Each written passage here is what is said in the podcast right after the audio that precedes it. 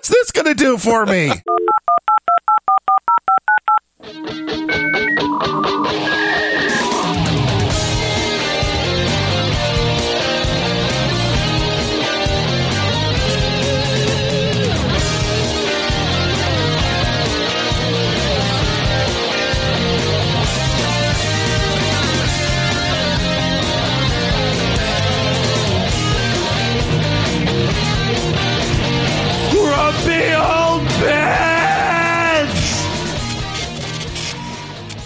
Hello and welcome to episode number 161 of Grumpy Old Bens for Monday, May 17th, 2021. I am Darren O'Neill coming to you live from a bunker deep in the heart of middle America, just outside of Chiraq, where this weekend 46 people shot, five fatally. Yes, those numbers are going up.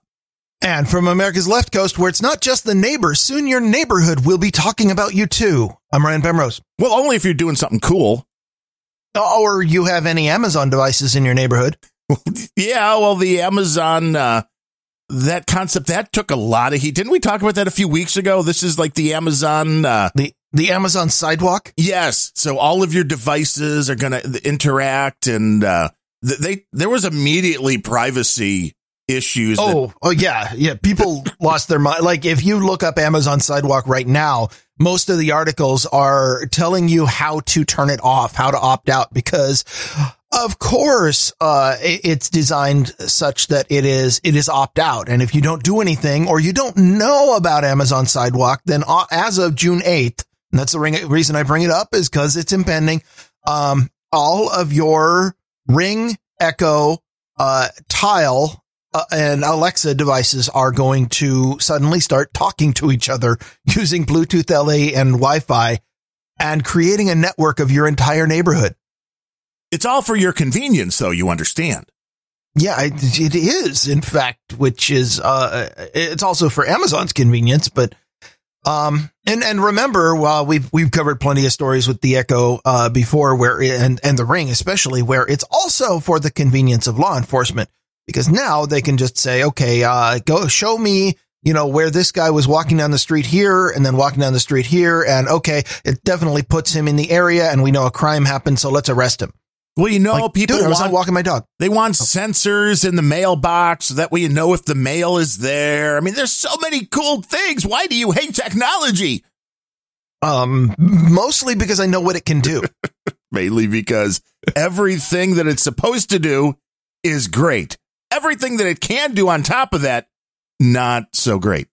I, I did pull a great quote out of the, the sidewalk story, the, the one where they're, you know, uh, like I said, uh, all, all the stories are all about how to turn it off these days, which by the way, uh, spoiler alert, um, in order to turn it off, you install the Alexa app on your phone.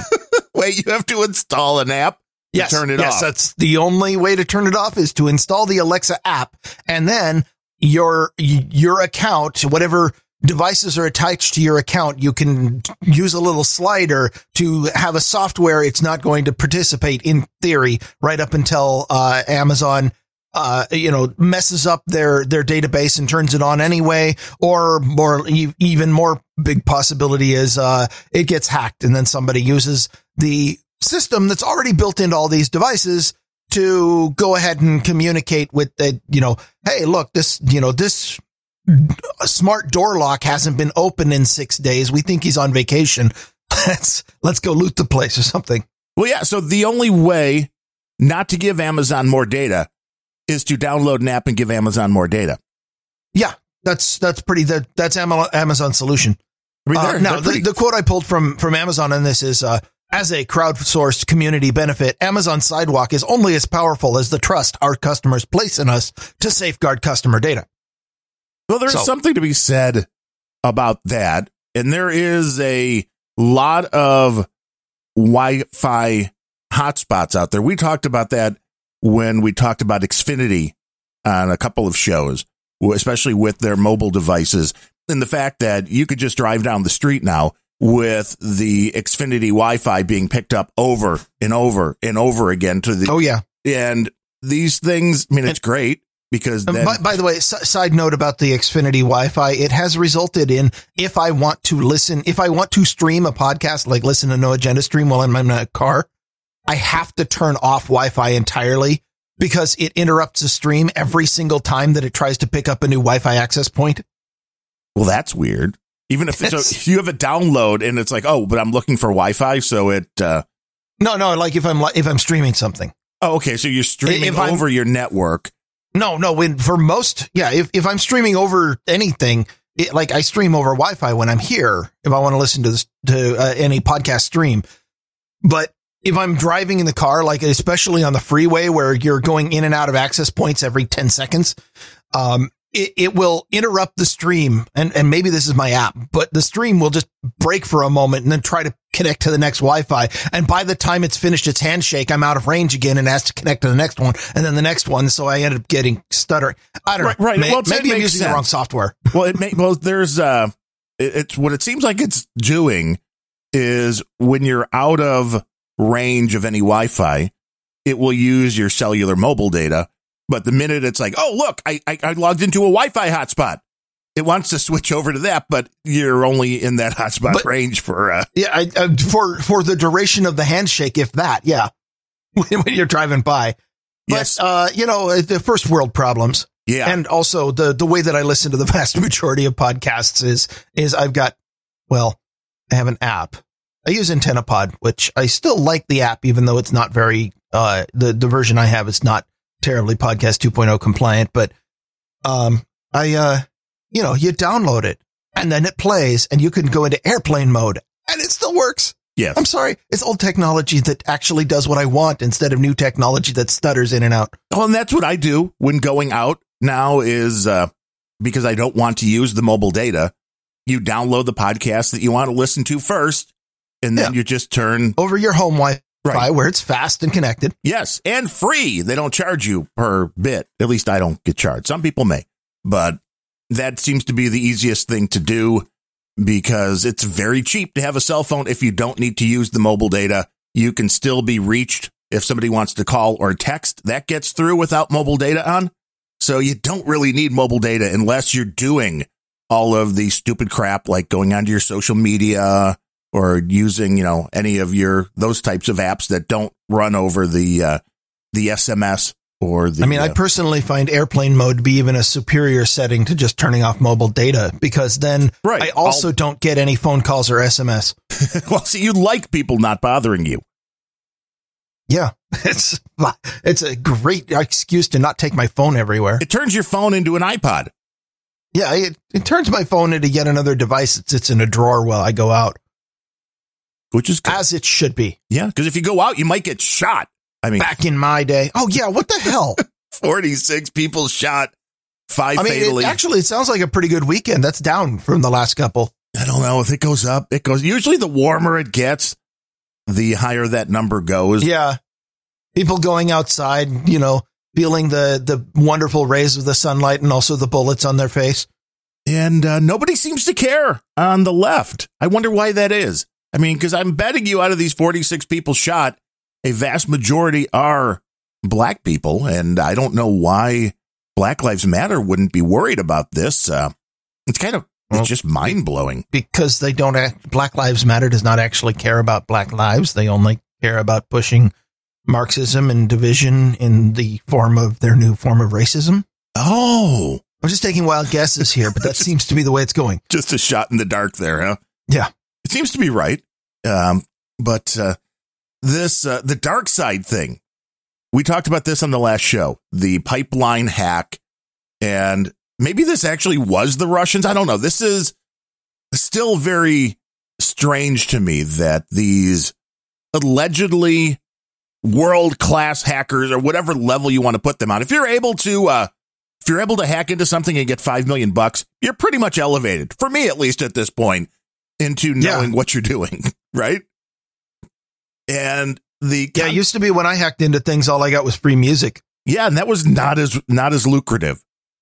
The uh, DarkSide, though, of had have had their servers reportedly seized now, their operation shut down.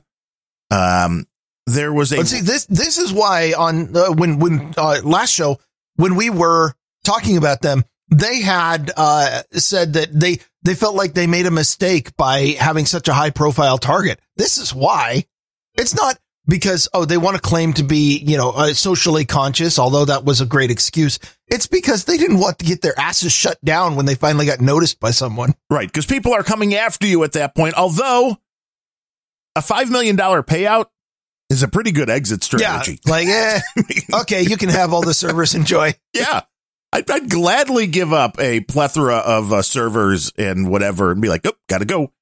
But I mean, I've always questioned how you know where the people pulling this stuff off, how do you know where they're located? Because any hacker that knows what they're doing is going to bounce their signal well, all around through compromised computers. Obviously, geolocation. Oh, like, yeah. Oh, oh, this server appears to be in the middle of the lake. or they left their phone on. Look how dumb. Yeah. And I know that has happened. That was one of the, remember the, one of the guys that got nailed with one of these schemes left his home IP address hard coded into one of the uh, into one of the files. So I mean, there's that. People are dumb. They do make mistakes, but it's always been pointing to in the media anyway. You know, Russia, Russia, Russia, Russia, Russia, Russia. All these hacks, Russia. And I'm thinking, what happened to the Chinese and the North Koreans? I thought they were really good at this stuff too. How come well, everything happening now is Russia? Because the Chinese are funding the media. So shh.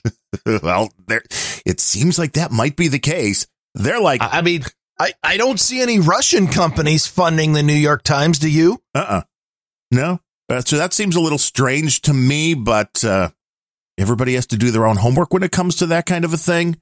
The fact that this particular group is disappearing doesn't really surprise me in any shape or form after, like you said, getting a uh, a five million dollar payout. I don't know why these groups wouldn't constantly just rebrand at any given time anyway.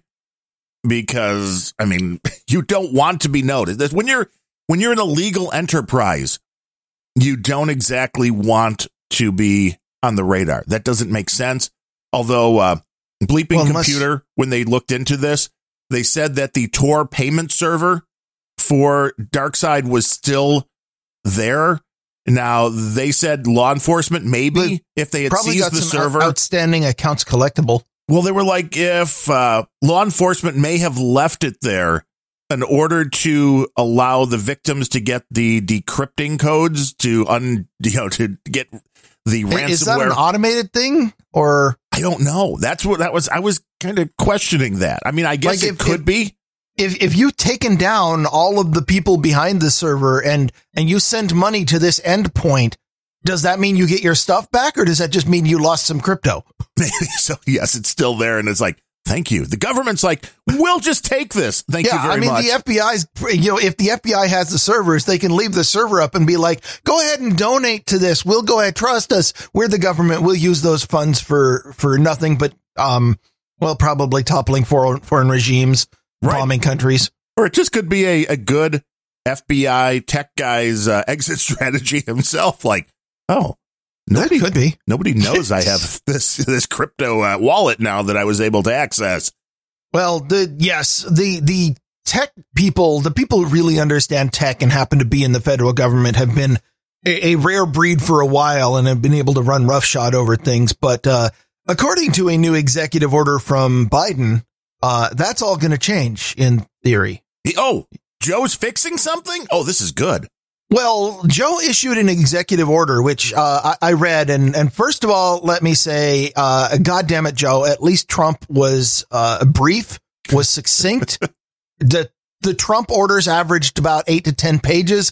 This Biden order was more like forty, but um, which makes it a lot more tedious to read. The but anyway, um, he issued an executive order and I, I doubt he read it. He probably didn't know. He was probably trying to draw a picture of an airplane or something on it, but they, they interpreted that as a signature because I don't think he's all there. But uh, the Biden administration issued an executive order that I did not totally hate, oh. which came as a surprise to me. This is why you, this is when you have to look at every word on those pages. And yeah, I was to- reading through it going, I'm, I need to find something that, that's really awful. Um, it, it seems like uh, this one is a complete overhaul of the federal government's IT system. Uh, and in the wake of, of some very highly publicized hacks of things in the government, uh, it seems like this is overdue. Um, the okay, so I'm going to go through a few of the the provisions, some of the things it does. Um, it re, it causes uh, federal contracts with any IT services or cloud providers, uh, information and communication technology service providers is the term because they love defining new terms. Um, rewrite the contracts to require sharing all data about breaches. And uh, it, it, looks like this only affects new contracts going forward. Uh, coming out of the Biden administration, I honestly expected that they might be like, you know, we're altering the deal and, and rewriting and breaking existing contracts because they can do that. But it looks like only new ones going forward, kind of. But anyway, um, new contracts are going to include data retention and data sharing provisions. Um, it, it directs, uh, uh, agencies to create uh, guidelines for minimum testing standards of vendor code. So if you're going to have a vendor, then you're, there's going to be now uh, a government mandated system uh, or, you know, a checklist that says you have to have, have tested this much. So, you know, this is, this is going to be a problem for software vendors who want to, uh, want to build software that can be used by the government as they're going to now have some compliance issues.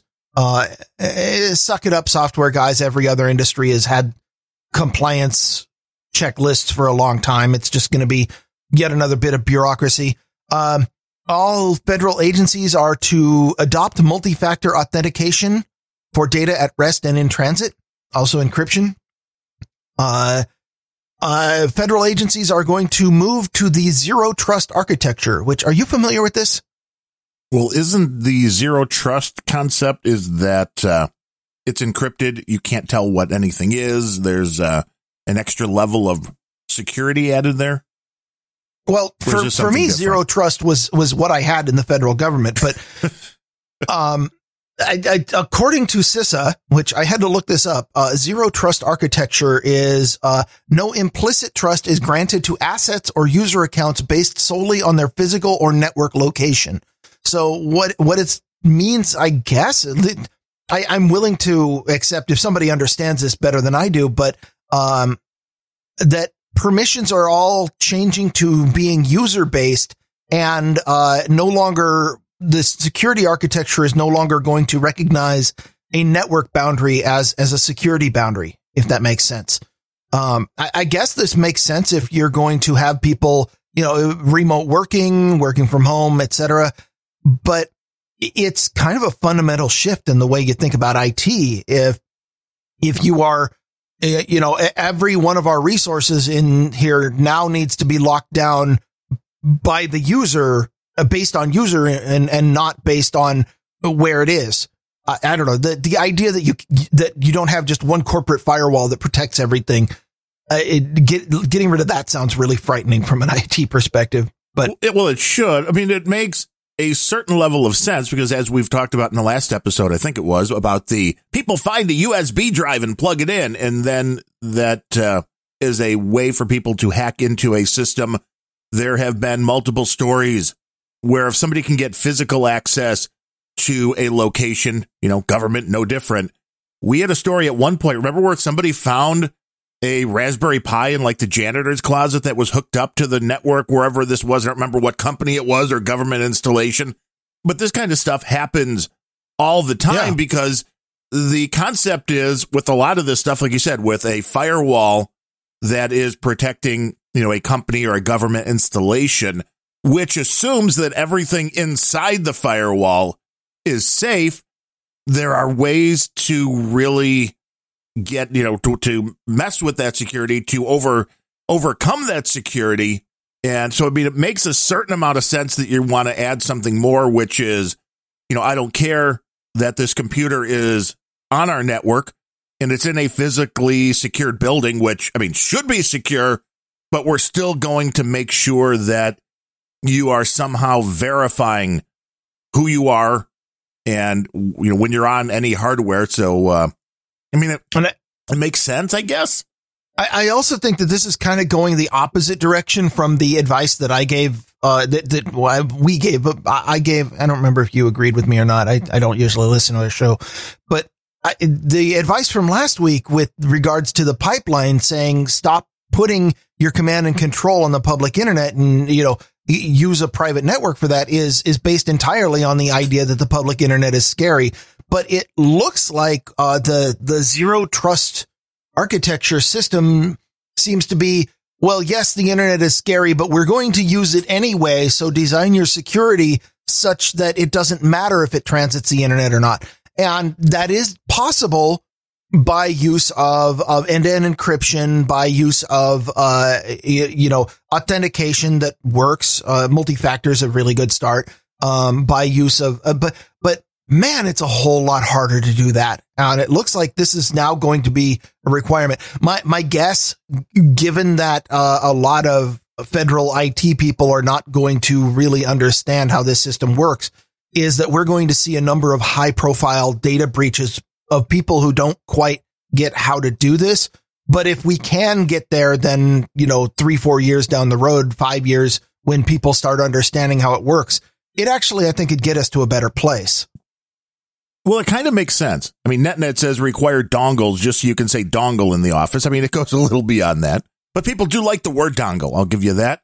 I, I like the word dongle. There was an article I saw this week as well, which I'm was playing with my dongle right now. I believe Ryan at grumpyoldbens.com. I believe it was uh, the hated. Uh, but it's cloud- a USB key. Oh. Right. Well, the, the hated Cloudflare, I believe, is trying to do away with the CAPTCHAs. And we've talked about how much I hate the CAPTCHA and you being colorblind and me half blind, the trying to identify things in these crappy little photographs that they show you in order to prove that you're human like that is yes, uh, yes. Like, Please click every box that has pixels in it. Cloudflare, I believe it was, and you can correct me if you're wrong. Anybody in the troll room, I believe they're the ones that are working on this new system that uses the YubiKey type devices that you go and you verify that with them once, and then rather than captchas, you just have your YubiKey. And when it comes to the point to where you need to confirm that you are who you say you are, you just touch the YubiKey and the early tests seem to be very positive. Just touch it. Yeah. Well, that's the YubiKey's weird like that because you do have Does to it have touch. Like a, oh yeah, there is a oh, it little. Has the, it has a that, little that sensor. haptic sensor or something. Yeah, yes. I forgot about that. Yeah, and that just makes sure that you know, say you leave it in your machine, somebody can't just go, oh well, it's in the machine, so we'll sign you in. It's like if anybody can touch it. It's not like it's doing fingerprint reading or whatnot, but it can't be remotely uh, finagled without the person touching oh, it. Yeah. Yeah. Stroke that dongle. Yeah. Yeah. That's the way technology is going to work in the future with sex oh, robots yeah. and more. yes. Thank you. Thank you, Mark and George. Right.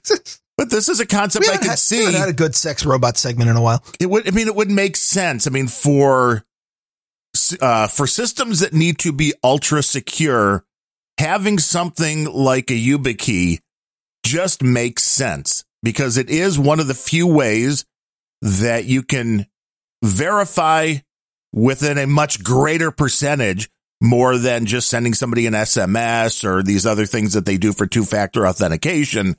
Having the physical key is way harder to bypass. Uh, yeah, it, it, it's a, yes, it's, it's been a security practice for a while. So it's, a, it's something you know and something that you have which is which is why it never made a lot of sense for you know people to do to try to do two factor authentication. Going here's have something you know and something else you know, like oh you know give me a a password and your elementary school name or something. Anyway, right, right.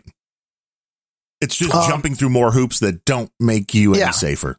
Well, I think the YubiKey does make you more safe. Oh yeah, but that does. It, the other and, stuff doesn't. Anything that has a, an authenticator app is theoretically it's designed to be tied to a piece of hardware. Although being all software, you can theoretically take that data and move it elsewhere, but it's uh, it's designed to be difficult. Uh, I wanted to finish up with the cybersecurity executive order. There were a couple more things just just because I I didn't hate this and also well, I hated having to read it and I took the time to read it. And man, if I'm going to be wasting my time reading it, you're going to be wasting your time listening to it. Uh, it creates, uh, standard federal guidance how to respond to cyber attacks, whatever. Um, initiate pilot programs to educate the public on the security capabilities of Internet of Things devices and software development practices and shall consider ways to incentivize manufacturers and developers to participate in these programs. So we've got a, a propaganda stream coming out now. Uh, and then the last thing that they do is they create a cyber safety review board. I like that one. Uh, it's under Homeland Security. It is, uh, you know, because, because you can't have any kind of federal action without creating more bureaucracy. Uh, this one, the Cybersecurity Review Board is, according to this executive order, directed to, uh, uh what do you think they're directed to do? Um, not provide cybersecurity. Well, I, I mean, theoretically they're going to, because that's the name of the board. But here is what the executive order actually directs this board to do. Um, they are to determine the composition and mission statement of the cybersecurity review board. That's their whole mission. That's what they've been directed to do. It's going to create bureaucracy whose sole purpose so far is to decide on what its purpose is. See, now that does sound like government. Yes, it does. Okay, here's what you guys are going to be. You're going to be the cybersecurity board. And they're like, uh, what does that mean, boss? And they're like, you go find out. yeah, that's your, that's your first job is to figure out exactly what your job is. That seems a little meta. Yep. Yep.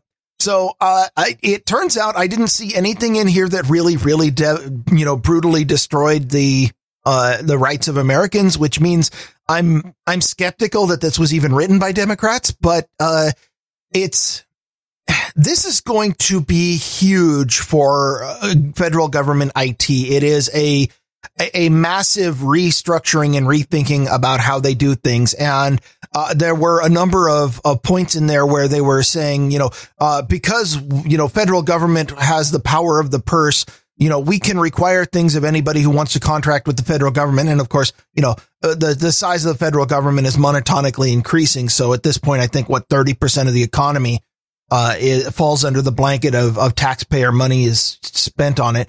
Um, but they're hoping that this will cause a trickle down and improve security throughout the entire industry. I've been in Silicon Valley companies. Good luck. Well, I mean, this has been a push well beyond government for a long time. And as with a lot of things, inertia is the main problem. I have a ton of accounts that I could add two factor authentication to, and I just don't. Why? Because it's a hassle. Now, accounts that are containing, you know, your banking information, your cryptocurrency and stuff. Well, yeah, it makes sense to take the time to add that extra level. But you know, do I want to add that to my Amazon account yeah. and then, oh, I want to order something and, oh, gee, I, I don't have my YubiKey and I'm not at my normal computer. Do, do, now do what? I, do, do I care to add two factor authentication to my Minecraft forum account? No, because uh, if it gets hacked, oh, gee, somebody can post as me. So? Right. And maybe it'll be a fun post. They, they might even be able to read my my what private profile data. Okay, well I didn't put real data in there anyway.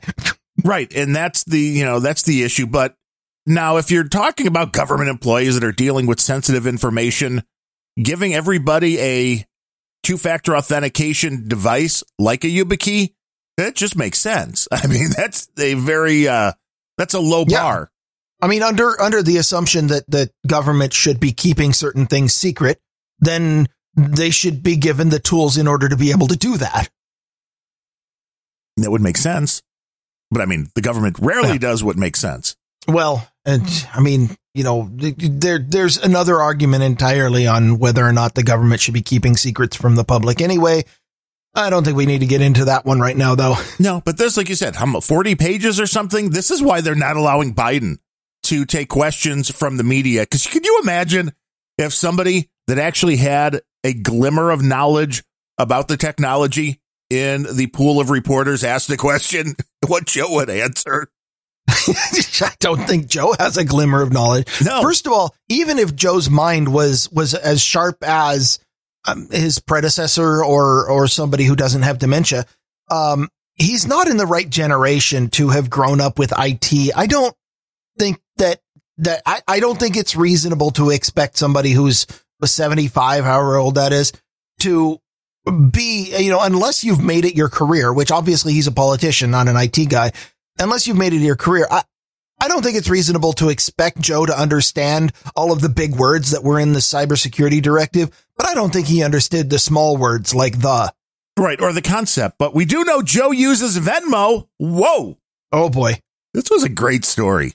This was an absolutely great story because it shows uh, everything we were just talking about when it comes to security and people working in the government. This showed you exactly how everything can go completely sideways if a member of the government or any public figure is using an app like this that for whatever reason. Now, I've never used Venmo, so I'm sure I'm at a disadvantage here, but it seems that this is a system. I, I haven't either, but but if if I recall from having heard, is that the one where you give them your bank account login and then they go and just handle payments for you? I think is that that one or no? I think this is different. I think this is a okay. PayPal company, but it is a way to transfer money, much like PayPal would be. This is an app to be able to like pay your friends. And the way it was described on, uh, I think this was in the BuzzFeed article and others that I read, was like, well, this is kind of like a payment app mixed with a social media app. And I'm like, why would you ever do that? Why would you ever, why would you ever combine those two things? I mean, I guess they want, you know, like your list of friends so they know who can pay who. But I mean, I had not really heard much about Venmo before the uh, the representative Gaetz thing that am, was. Am I just am I just really old in thinking that that the list of people that I consider friends are not the people I want to mix my finances with? Those are two separate spheres. Probably, but I, I mean, I I, have got a number of people that I consider friends, but I'm not going to be sending money to, and I'm not going to be, uh, you know, I, I don't want to share my Venmo with them. That I don't know. That's for my insurance company and my mortgage company. And well, it sounds like Venmo out of the box. And again, if I'm wrong, Darren at grumpyoldbens.com, people like to tell me I'm wrong. So that's the place to go. But Venmo seems to out of the box have a setting which is allow all of my transactions to be public, much like a Bitcoin transaction, I guess. Insert blood curdling scream here. Yeah. And I had really never paid much attention to Venmo, and except uh, it was a few weeks ago, a few months. Remember the uh, Representative Gaetz now allegedly paid a 17 year old for sex or something like that. That you know the story that was um, big a few weeks ago. I don't know what happened with that, but it was all tracked to because he gave money to a friend through Venmo, who then gave money to the 17 year old girl through Venmo. So even though there was somebody in between, it was all Venmo transactions that were being talked about when the money was changing hands. And again, the question for me would be why would you ever want your transactions for I, who you're paying well, to be publicly available? I, have got a better question, it, it, especially if it's something like sex. Now, I Right. Maybe I'm not entirely up on how the young kids are doing it these days, but back in my day, if you wanted to have sex, there was some physical proximity required. And right, if you can gonna, actually give cash. So if you're going to do that, cash. What the hell? Pay pay for your hookers with cash. Don't fucking Venmo them. Don't don't use an app. Don't make a paper trail. That can only come back to bite you. Yeah, and this I think it was BuzzFeed that broke this story with Biden's that there was somebody mentioned that Joe or he did, although I doubt it. That would be a little weird. It was mentioned either by Joe or somebody around Joe that Joe had Venmoed his grandkids, you know, trying to be hip, that he had, you know, Venmoed them their birthday money or whatever it was. And somebody went, huh, somebody that knew a lot more about Venmo than you or I, I guess, went in and said it took them less than 10 minutes to find Joe Biden's Venmo account. So it's like, oh my God, there's no oh, security. Oh, yeah. Oh, there, there's your Silicon Valley security. And then you could see the friends. You could see every account that he has sent money to where money had come in. And, uh, you know, maybe this story is, is the actual reason for the previous story. It may be. It may be that, uh, there's, there's something about security and we've, the last few presidents we've heard a lot about this stuff. We heard uh, for, for a while, wasn't it? Like, oh well, Donald Trump refuses to give up his cell phone or something like that. Uh, you know, of course, Yeah. we had Hillary and well, her. he, he, he, he needed emails. help giving up his Twitter account too. uh, yeah, well, that really wasn't his choice. But the devices that people in the government use and how secure they are. If you know you're the president and you were used to before the job, like, hey, I'm digging my you know Samsung or iPhone, whatever you're using, with all of the features and being able to go all over the internet and not worry about anything. You know, the minute you're president, I'm pretty sure they kind of give you a device that's like 14 times bigger and 14 times slower and is locked down from everything because they're like, um, yeah, we have to raise your security level now that you're the most powerful man in the world. But Well, uh, I mean, they should. you would hope. But Uh, I don't know what I, they I do. remember, you know, like 10 years ago, there was a story about uh, how Obama wanted to bring his own phone in. And, uh, I, well, then, then there was, there was, of course, that story about how, uh, you know, Hillary Clinton didn't want to use State Department computers because she felt it was much better to keep all of her private emails in, in a server in her basement for the State Department secrets. right, that didn't work out for her. That, that only blew up. Uh huh. Yeah, government and security and technology, you take those three things, you mix them together, you're going to get an interesting combination. You're going to get an interesting result on the other side of that combination. Oh, yeah. And uh, with the with the Venmo thing, I don't know, Joe. Um, did- I mean, at least there wasn't anything massive that came out of that story. I mean, yeah, I this guess doesn't sound like a scandal other than then this is the security level we've come to expect from Silicon Valley companies. right. I mean, it wasn't like they're like, well, Jeffrey Epstein was one of his Venmo friends, and there was a lot of money going back and forth. No, no, they he he only paid Jeffrey Epstein in cash. Right. See, smart enough. Very smart. That uh, you, you do that. That's cash is king. The I mean, uh, I always I always keep going back to the you know, the the Silicon Valley story. The one that epitomizes this is the story of the uh, the people who discovered that if you go to uh, it, it wasn't Fitbit, but it was one of the fitness trackers where there'd be fitness trackers. You know, everybody's got the thing that you keep around your wrist and you go on a jog and then you come back later and it gives you an exact, you know, down to the foot GPS track of where you jogged, which is really cool for actually, I don't know what, I guess sharing with friends and bragging rights. Look, I draw, I walked up this hill, but, um, well, yeah, because if you dropped people- if you dropped your wallet somewhere in between, you could retrace your. I, I suppose. I, I mean, I can do that anyway because I have a memory, but uh, maybe I'm unique that way. it may be faulty though.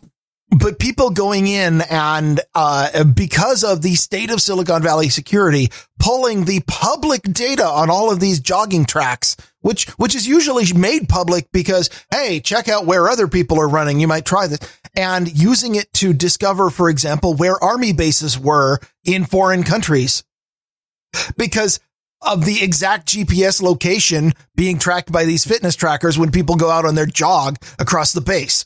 Right, and this is part of all that data that we've been talking about that the federal government can't legally collect on you themselves, but they can pay somebody to do it. Yay, Fitbit, you've got all that GPS information. They can buy it from them. Yay! It's a, called a loophole, kids, and they're being used all the time to screw with your privacy. So Jay Inslee did something that uh, wasn't entirely awful. Wait, so this is Grumpy Old Bens what number 161? And you Oh no, no, no! He did it for he did it for purely virtue signaling terrible reasons. But Oh, he okay. did something.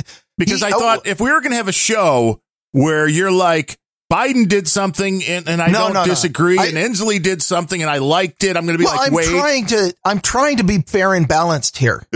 okay, tell it worked about out so well for Fox. right. Well, they're they do have more viewers than we do. Well, not for long. True, maybe we hope not. We'd like to be They're on on the their way side of down. We're still on our way up. Uh, on Grumpy Old Bens 153, we discussed a bill where the Washington state legislature had decided that they were going to ban all gas powered cars by 2030. 153, that was, that really was several weeks ago. Man, time flies. Darth Radar says you're losing your edge. I can't disagree with him. I, I'll find another one. I'll, I'll- find another one to jump off of soon enough. Uh, so uh, we discussed the bill where the Washington state legislature, in in a bid to get ahead of other states, California and Massachusetts, who had vowed to ban all gas cars by 2035, Washington state said, no, hold my beer. We can do it by 2030. Um, Inslee vetoed it. And what was the reason why? I mean, it was a good thing to veto So, that because it's insane I- I to put a date on that. The reason why is uh, because of one of the few things that I had said uh, was um, at least a little bit good about the bill, and that is the bill had a uh, a provision that it would only go into effect if three quarters of the vehicles on the road were subject to a road usage charge, which would have to be uh, another legislation coming in the future.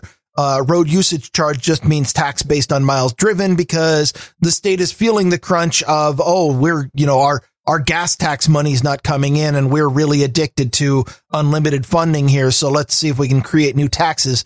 So uh, the Democrats in the legislature wanted to create a road usage charge. And uh, one of the ways that they thought they could do that was to make this bill contingent on creating that charge. Inslee said, no, we can't, we have to, we have to ban all gas cars no matter what happens in the future, no matter what politics happen. So we can't make this contingent on the road usage charge. So go back and give me a bill that bans all gasoline cars and doesn't have any provisions about whether or not we can replace the funding. nor any provisions on how readily available electric vehicles are, what the cost of the electrical vehicles are, No. if people can afford the electric vehicles. Well, that's hardly important. Afford things. Hello, this is this is a Seattle area. The only people he cares about are the the Amazon and Microsoft wealthy. I can't wait till they're putting people in jail for having gas vehicles. And then I guess the, the thing will also be, well, are they going to shut, obviously shut down all the gas stations, uh, legally? I mean, you, you can't, won't be able to, uh, sell gasoline anymore. So you'll be a criminal if you've got Well, a, de- uh, depending on how authoritarian they are, they might actually in, insist that you were no, you know, gasoline is no longer allowed to be sold. If they were doing it the right way, then just making it so people don't have gas cars means that gas stations would go out of business anyway. right. Unless they can pivot to being something with these quick charge, but Uh, yeah, yeah, As we've talked about, stations. yeah, the But- charging stations aren't really viable at this point because it's not, none of the technology is even close, unless I'm wrong, that you can drive into a gas station or an electric charging station in this case, spend five minutes and get enough to, you know, finish your trip. Yeah. If you're going to pivot a gas station to an electric charging station, you're going to rededicate most of your space to parking stalls because that's what's going to have to happen is you're just going to have to uh, people have to drive their car in and leave it there for a few hours while it charges. Right. That's, Um, that's just the one thing I don't think people comprehend at this point, which is when you go to a gas pump, even if you have a big, big old truck with a 30, 40 gallon tank, you can fill it up in a matter of minutes and be back on your way. Now, if you have to charge that thing, yeah, you need a lot more room for the vehicles Yeah. because they're not coming in and out. They're coming in and, and sitting for a long time. Yeah, the real cost is time, which means in order to get a, you know the the average gas station on uh, say an internet or interstate rest stop will probably you know let's say they serve a thousand vehicles per hour. Well, if each vehicle takes an hour to get its charge, now you just need space to store a thousand vehicles. Sir Gene says a 30 minute fast charge is typical now. I hate to break this to you, Sir Gene. 30 minutes is not fast. No, that's to- that's not actually fast. You know, when it gets down to It- about five minutes, then, uh, then let me know. if if I have time to go into the the gas station restroom and rub one out, then it's not a fast fill up. Well, this is why the concept with these things was nobody owns their car. So you just drive a car And- and then you, You know, when you stop if- at a charging station, you take another one. Yeah, if re- yeah, if replaceable batteries aren't uh, don't become a thing, which I think is that's the way we get out of this conundrum. By the way, I think is replaceable batteries. But if they don't, then what you just said might be the way that we have to go, which is just uh, you. Yeah, actually, this isn't even new. This is this is just like back in the old west, where if you wanted to get somewhere really fast, like Pony Express, Right. they'd ride really hard and completely wear out their horse, get to us uh, the next town, switch horses, and then just keep going. Yeah. So you and that's what this would be. You just switch cars. And if you want to own the vehicle, though, then you're just going to have to own multiple electric vehicles and space Yeah, and them then out. store them at each rest stop. yeah. See, now this I could see the auto industry might like that. This is a very Bezos solution. Yes. Yeah. You don't want to wait for your car to charge. Just buy extras. So, yeah, the quote from Inslee was setting and achieving a goal of 100% electric vehicles is too important to tie to the implementation of a separate policy like a road usage charge. The legislature is just thinking about how can we raise taxes and Inslee wanted to zero in on what's really important, which is virtue signaling. Yeah. And it's going to be interesting to see how all that changes because they do bring in so much tax with the per gallon charge that when things do go electric, they're going to have to figure out another way to do it. And the whatever it is per mile, pennies, dollars, who knows? I don't think the average person is going to like that very much. No, I, I, I don't think the average person likes more taxes. No, Joe says they do because they want to do they want to pay their fair share. Uh huh. Yeah. Well, how is it that it's always people like Joe, who probably doesn't even pay taxes, are the ones deciding what a fair share is? But we know he doesn't give to charity. That was one of the uh He gives to his, apparently he gives to his grandkids though. Yeah, via Venmo. Yeah. He should use crypto. Why isn't he on the crypto thing yet? Isn't he? He's Oh, not yeah. that cool. Yeah, yeah. Here, Joe, I need you to to uh you know authorize this. We're going to be transmitting some Cardano. Yeah. What like, cards? Yeah, I got some. Car- well, the okay, the uh, the crypto market. No. We're we're gonna give some Ethereum to people. What? No, the last time I drank ether, it didn't work so well. Crypto's still having a weird up and down uh, time since we were last on the show. This is the first one. Now, I for the last four shows where I had tracked this, what 0.05 Ethereum was kept going up. And the first time we talked about it, it was at 138 bucks, and then it kept going up. The last time we talked about it, which was on Friday, it was at 199.45, down for the first time to 173.51 today. So Ethereum has been going down. Um, Elon Musk, one of the big reasons for this, which was the one interesting thing because the cryptocurrency markets have almost always been tied to these big swings to whatever Bitcoin does. And this one was a little bit different. And the concept was, I think, that a lot of people put a lot of faith in Bitcoin because Elon Musk was saying stuff about it because Tesla allegedly bought like one point something billion dollars. I thought it was. wasn't wasn't allegedly. It was on their earnings statement. They did buy it, and then they sold some of it. It was part of their earnings. And the concept in between, I guess, Elon realized Bitcoin takes a lot of energy. Hey, you should listen to this show because we would have been, he would have known that much we, sooner. we were we were about the three thousand seven hundred forty first podcast to point out that fact. yeah, but obviously all of those thousands of podcasters were more in than Elon Musk. But the most interesting thing to me during this last crash cycle was Bitcoin was going down. It was like down 13 or 14%. Ethereum was going down like 13 or 14%. All those altcoins down, down, down. Cardano was up like 15% when this was What going about- on. But you you burying the lead here. What about Doge? Doge was uh it's going up and down still like a ping pong. Which there's it, it still makes no sense. Kind of like its namesake. Yeah.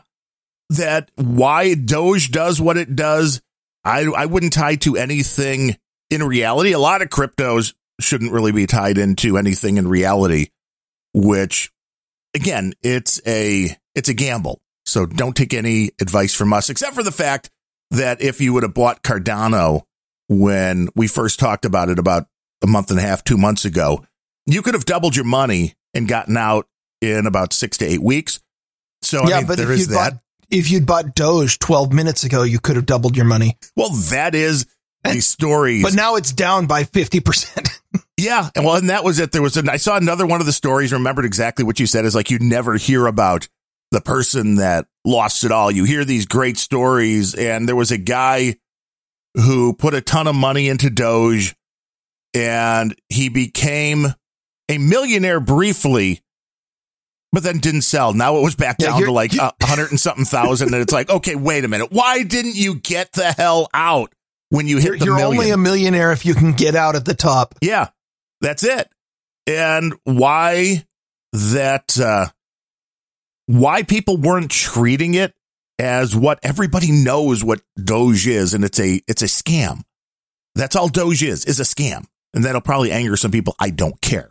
But the Doge thing was started as a joke. It's still a joke. The only reason it's going up is because people are talking about it and manipulating it very much the same as GameStop. Nobody really thinks GameStop was a great company to invest in, but they got the stock to rise. And you're right. The trick was to get out at the top and not stay in thinking, I mean, and this is the greed involved in that kind of stuff, which is, you know, oh, I put in, you know, $50,000. Now I've got a million, but I'm going to push for more. And then like, oh, well, I lost it now. You know, the hilarious thing about this is that uh, introducing a blockchain into it has has somehow made it so that uh, tens of thousands of people can't recognize a pyramid scheme or a pump and dump Yeah. just because it's it's crypto this time. It's different. It's Yeah. something that has value. It the the idea of taking people in by pump and dumps, the idea of fleecing large numbers of people with pyramid schemes has is as old as finance is in uh, the modern civilization. But the idea of doing it by oh, but but this is a crypto coin, it uh, somehow a lot of people just don't recognize it. And I mean, it's something that's fun to play around with. You have to be very careful before you start putting real money into it.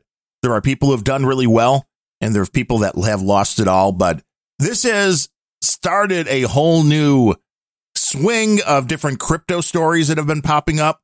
There was one in the independent over in the UK that somebody is creating a Caribbean or Caribbean, however you like to say it, uh, island that is going to become the world's first Bitcoin community where everything they do, that is going to be the currency of choice, which I thought was interesting because as we've discussed, the biggest issue with any of the cryptos, Bitcoin especially, is that the price fluctuates so much that it's hard to use those, you know, here in the United States. If I'm going in to buy a car and I send you the crypto and the second I send it to you, it's worth a hundred thousand, but in the 20 minutes it takes for it to go through the system and verify, it gets to you and it's worth 80,000. Well, then the person doesn't, nobody, the guy on the other end's not happy with that. But Well, I mean that that only matters for as long as as your primary currency, the way that you're measuring value is is still in dollars or or whatever fiat you're using. Uh, as soon as you know, and and the reason, by the way, the reason this matters is because if you, you know, if if I am selling you a car for two bitcoins, I mean an expensive car, uh, and I'm still having to pay dollars in order to get the components for the car, then the value to me is still in the dollars that I spent and therefore going up. But if, I mean, if, if somehow you can, and, and I don't know how this works, some kind of magical fairy dust you sprinkle on the economy, but if you can make it so that I'm selling you a car for one Bitcoin and I paid 0.65 Bitcoins to all of my vendors in order to get that, then I don't care that it's going up and down and up and down compared to the dollar as long as it's, you know, all, all the costs are in coin. We're definitely not there yet. And, and that is the reason why the instability is so painful. And it's going to be interesting to see how this works out. Obviously, this is for people who have a whole lot of money, this community, because it's going to be interesting to see if you could even have a small group that kind of ignores what the outside value of the coin is and just uses it as, you know, you walk into a store and it's okay, give me. Although, I mean, the thing that's the problematic with Bitcoin is that Here's, here's my prediction. They can't. I, yeah, I would agree. I would agree because you know if you walk into a store though, it's it's kind of weird because the price is going to have to be oh, I want that bottle of Coke, and it's going to be well that's point zero zero zero zero zero zero zero one Bitcoin. Yeah. It'll be, you know, okay, that bottle of Coke is, is 799 Satoshis or something. right. Well, yeah. And at, at the corner market and your supermarket, you can probably do that. Any, any transactions that are purely local to the island, you can probably do that. But you're, you can't, it, it is going to be incredibly difficult to set up a full self-sustaining community that doesn't have to rely on things outside the community for daily necessities. And as soon as you do, especially you know, if it's only the traders and merchants who have to go outside, well, their, their prices are still going to be based on, on how much money that they're having to put out. And if, if they're having to put out, you know, uh, uh, 10,000 Satoshis today and 30,000 Satoshis tomorrow and 3,000 the next day, then eh, either they're the ones absorbing that instability or your prices are still constantly going up and down for a loaf of bread. Yes. Which it'll be interesting to see how that. I mean, it would have made more sense to me if somebody was going to try a system like this in a small country, island, whatever, that you wanted to have the whole area, the whole country, island, whatever, go to crypto is to start your own coin and try to decouple that from the outside world. But which is, by the way, well before computers were invented. That's, that's how um, nation states kind of popped up was a bunch of people got together and they started their own their own economy and their own system and they created their own coin. You know you start out trading chickens and eventually you trade little pieces of of rare metals. And i mean that's an economy. It makes sense. Yeah. And okay we're doing this electronically now. Okay well I mean, the principle is the same. Just try to stay away from from EMPs, I suppose. Well, yeah, yeah, and uh, make, make, sure you invest in backups. Backup all of no. It's it's better if somebody could walk away with every bit of cryptocurrency that uh, exists in your little society because it's all existing in one little uh, you know one little computer bank somewhere. But that goes down the line for uh, the other stories that are out here, including that I don't think this is a surprise to anybody. The IRS is coming for crypto investors who haven't paid their taxes, say an article in the Wall Street Journal. I mean, yeah, screw those guys. they want uh, they want you to pay your taxes. I saw an article on how much money the uh, Treasury Office. Well, I don't know if it said, but I'm assuming it's a lot. There was a NextGov.com article that the Treasury is seeking tools to trace cryptocurrencies that are linked to a sanctions list. Well, that means let's just stop about the end of that and just say the Treasury There's is seeking tools list? to trace crypto cryptocurrencies. And, yeah, well, like oh, we discovered a new cryptocurrency. Good, put it on the sanctions list. You know, and uh, the article from a futurism cryptocurrency is now worth more than all U.S. currency in circulation. So yes, there is now more worth more to whom? Well, th- these are the questions that the world needs to answer. So, the overall amount of U.S. currency that's in circulation, there is now more cryptocurrency in circulation. So, there's way more crypto than there is cash. Sure. And if if if I uh, I'm going to go ahead and issue Bemrose coin today, and and I'll go ahead and value it at this, and and issue a hundred billion of them hey, look, now I have more money than God. Yeah. Well, I mean, this means that it. there's actually money in them. Yeah. So it's not that somebody just put the coin out. It means people have put that much money. So physical money or, or it has been mined because of the value, but it's a very weird thing to try to wrap your brain around that if you take all the money in the United States, all the currency, that there is currently more crypto in existence. It's like, well, that just shows you the level that we're dealing with here. And if you don't think governments are going to start coming down more on this, or at the very least, doing whatever they can to track this, and this is why the cryptos that are going to win. I mean, I do believe at some point the United States, as we've talked about with India and Australia, was another one, I believe, that they're looking to make some of these cryptos illegal because they realize that they can't control them. And it's going to be fun to watch, which is one of the reasons why these things can go up yeah, super high, but then disappear back down to zero at some point because, you know, if you're a good citizen of wherever, You know, you're a good citizen of the United States. All of a sudden, I don't care. You got a billion dollars in Bitcoin, and the United States government says anybody that sells or buys Bitcoin from this point forward is a felon. Well, now what are you going to do? Uh, yo ho, me, me matey. a pirate's life for me. Yeah, was it Bill? Oh man, Bill Gates has such a large yacht. I believe this was a story I saw recently that there's a support yacht that travels alongside of it, and the support yacht even has like a helicopter pad and stuff on it. And I'm like, okay, that's the level I want to be, where my yacht needs a support yacht on the side to, uh, you know, to carry. You know, I've always claimed that that I want to have exactly enough money that I don't have to worry about money, and then I don't need any more than that. But you know what? I might need that yacht too. Yeah, the yacht would be very nice. It, it definitely helps uh, with the babes. And yes, blitzed. You not know, just a felon, a traitor too. That's right. And so it's not just a felon. Oh yeah, yeah. You you can't you can't make anything illegal without also shaming people. Oh, and also cancel them from so- social media while you're at it.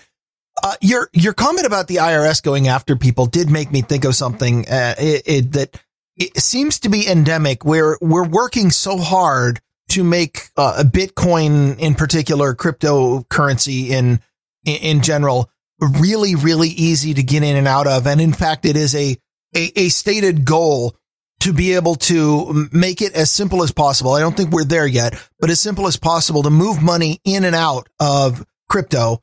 Uh, you know, transaction fees are crazy these days, but, um, and it's, you know, it's one of the reasons why the, the volatility is, is so crazy. And but the IRS has decided that uh, Bitcoin is a, a security and that whenever you convert between Bitcoin and US dollars, you owe capital gains on it. They have decided that.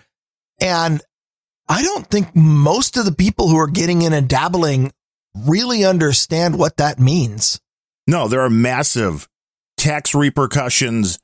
There's, uh, well, it's something that everybody has to learn. And you say, of course, they're trying to make this easy, but I think there's a lot of people because we've dealt with them over on No Agenda Social or Twitter or others where we've brought up crypto.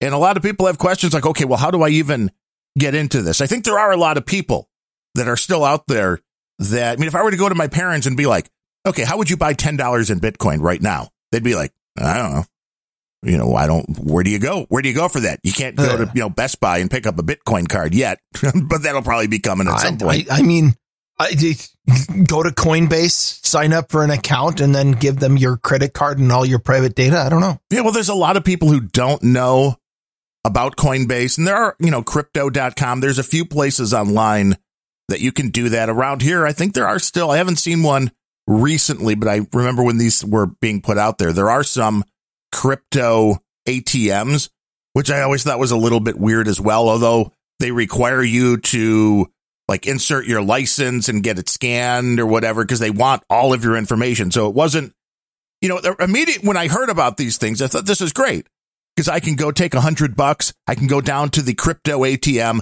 and I can buy a hundred dollars with my cash. And I'm, okay, there's going to be a fee, but I could go buy a hundred dollars worth of Bitcoin that will be untraceable because I'm going to a physical location, putting some cash in and converting that. But the reality but, was you have to give them all of your personal information and be verifiable. Yeah. And, and the idea of having an ATM for crypto and just bouncing it back and forth like it's currency is a really cool idea. But as long as the IRS has decided it's a security, uh, then uh, trying to use it like how many people know that that using an ATM to bounce some in in and out of Bitcoin or or even worse, as as Blitz just pointed out in the troll room, uh, the people who are going in and trying to capitalize on the volatility by day trading Bitcoin.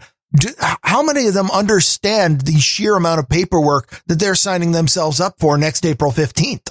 Yes. And well, you have to be aware of that because the government might know more about your Bitcoin than you do. And you, if you don't. Oh, you better damn well believe that uh, you know, Coinbase or whoever else is it, it, well, first of all, they're of course reporting your transactions, but more importantly, the, the IRS is, if they don't yet, they, they will in the next two years, has full departments dedicated to downloading the public blockchain, pouring through it, connecting accounts to people and going, okay, you owe, you know, you bought this many bitcoins on this date for this and you sold this many bitcoins. And pretty soon they'll just have an algorithm that they'll be able to throw at it that says, okay, you know, you bought bitcoins on this date, you sold them on this date at uh, this rate, and therefore, uh, go ahead and pay us an extra fifty thousand dollars.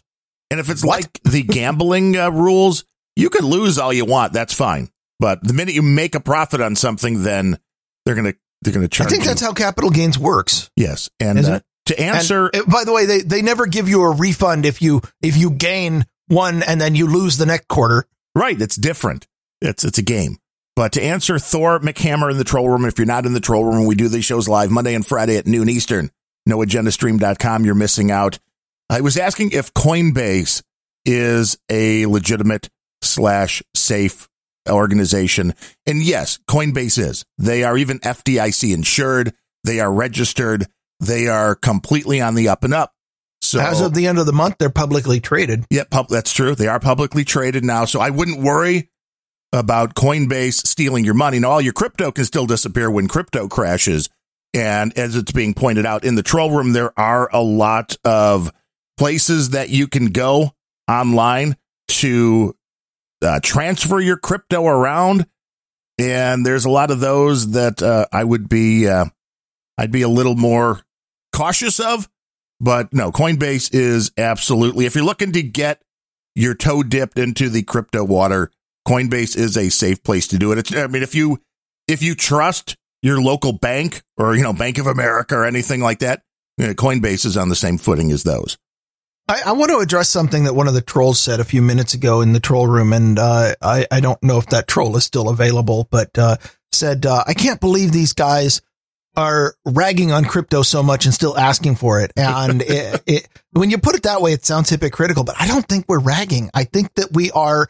I, I don't I, I'm not completely down on on cryptocurrency. I'm not the kind of person who says, "Oh, this all sucks." I mean, well, okay, I say that about lots of things, but it's kind of my default. But I don't think we're ragging on it. I think what we're doing is trying to make sure that we have a, a, a realistic and accurate view of of uh, the complications that can arise of going gung ho and becoming a disciple and diving headfirst into this and you know what can go wrong I, Right. Yeah, I before I was a podcaster, I had an entire career where I would take some developer's pristine, beautiful code and tear the shit out of it and explain all the ways that it can go wrong.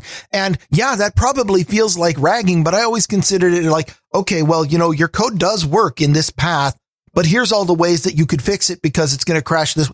And I feel like I'm doing the same thing with with almost everything we bring to this story is we're taking this and yeah, okay, we, it might be a Debbie Downer, it might be OKE or, but what we're doing is, is bringing, uh, we're bringing a much needed blast of cold water to the unbridled zealotry that we see attached to a lot of technological things for the only reason that they are technological things. Yeah. And I get it because there's a lot of the fear of missing out with the crypto going on right now because you're seeing these stories of, hey, I put fifteen thousand dollars into um into Dogecoin. Somebody pointed out in one of these articles I read recently. I wish I could remember exactly what it was, and if I can, I'll note it in the show notes. But with all of these government stimulus payments that have been going out to people, this one article, and maybe it was a BuzzFeed article, pointed out if you took those government payments, which were like what fifteen hundred dollars or something like that, for the three times that they had sent those out, because they sent these things out three different times, like fifteen hundred bucks each time. That if you would have invested the day you got your money from the government in Dogecoin, all three of those immediately took that 15, 15, and 15 and left it in there over that period that you would have over 500,000 in Dogecoin right now from that $4,500 of the government stimulus payments. Now, to me, if people don't look at that as this is gambling and this is insane, I don't know another way to look at this because there is nothing normal about this to have any asset. I don't care what it is to go up that quickly, you know, in that short of a period of time, it makes zero logical sense, which is why it will probably go back down at some point. You're playing a game. There are no rules when you watch the crypto stuff. Well, there's only one rule that I have kind of figured out with this crypto stuff, and that is in almost any 24 hour period, there's going to be about a 10% or 12% swing in almost any cryptocurrency, whether it's going up or going down. It happens all the time, which just shows you the volatility of this. Now, I get it. I hate the fact that if you have a little bit of money sitting around and you want to get a savings account, you're lucky if you can get 1% annually now.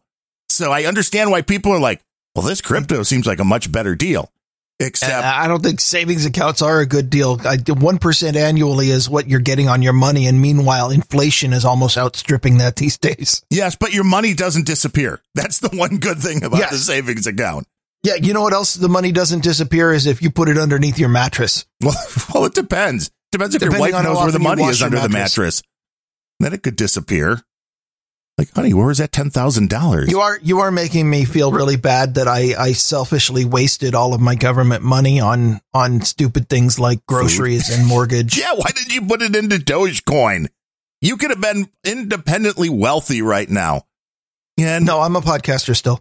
You know, and this is where even with the cryptos that I believe in, like Cardano, and I do think there is reason why this will be more used as we move forward and that the value will go up. I mean, I don't know how much, but the fact that even this kind of a coin over the last two months has about doubled in value, that's still insane. That if you're like, well, okay, we used to, you know, you play that game with, you know, as a day trader or something like that. If you're playing into these markets, it's like if you would have started with a thousand dollars. Oh, and I doubled my money in two months. Okay. Two months later, you got 2000.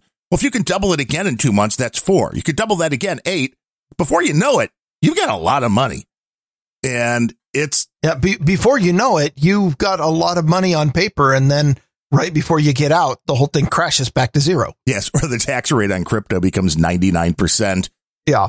And it's still the argument of whether it is a currency. And that is what, uh, what Ripple, why the government, I don't know why they were going after them specifically, but Ripple had crashed when they were kind of pointed out, singled out as being a security. But there is something to be said for that because people aren't buying Bitcoin. You're not getting into this so you could go down to the store and buy your groceries with it. It is something that people are investing in. And there aren't really any cryptocurrencies, at least none of the major ones, that people are using for day to day transactions. Sure, can you send money that way?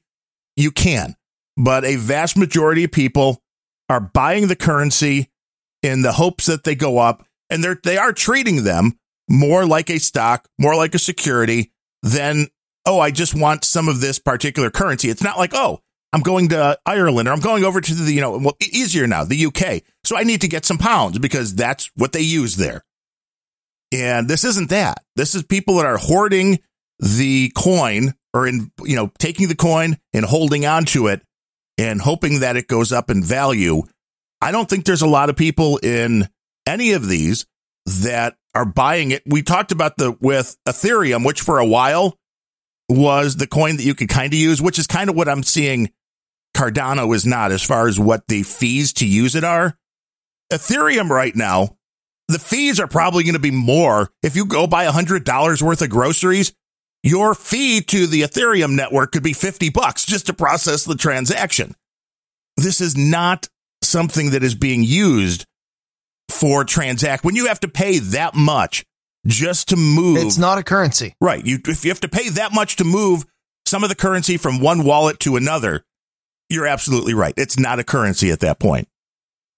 I mean, be, before crypto, uh, Mastercard or American Express were some of the what, what the Discover card I think was the worst. With like they had ten percent fees. People thought that was outrageous, and now crypto is like you know this Discover card fee seems uh, pretty reasonable. Yes, it seems legit, uh, which is the one thing I do like about Coinbase.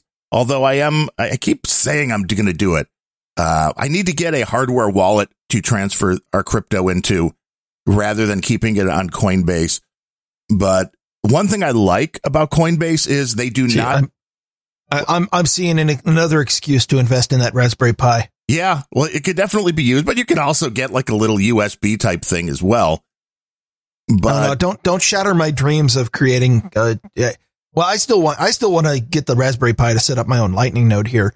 Not not because I think it financially makes sense, but because it seems like it would be a toy to play with. yeah, and little pieces of money could come in. I mean, we we haven't gotten rich yet on satoshis. I can. Uh, I looked earlier today. There were a few that have been added since the last time. partially thanks to Comic Strip Blogger, who was like, "I will check it for you," and uh, and he sent a few satoshis along the way. So thank you, CSB.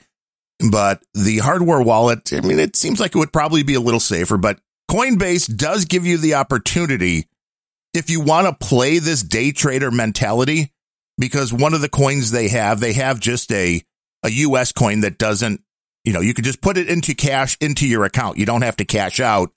You can transfer between any crypto, as far as I can tell, because I've done this a couple of times without them charging you. So if you have money in Bitcoin and you're like, no, I think Bitcoin's going to go down. I want to put it in Cardano. You can put all of that money into Cardano and they won't charge you anything to do so. And then if you want to move that Un- until you Cardano into something else, they won't charge you as long as it's staying in Coinbase.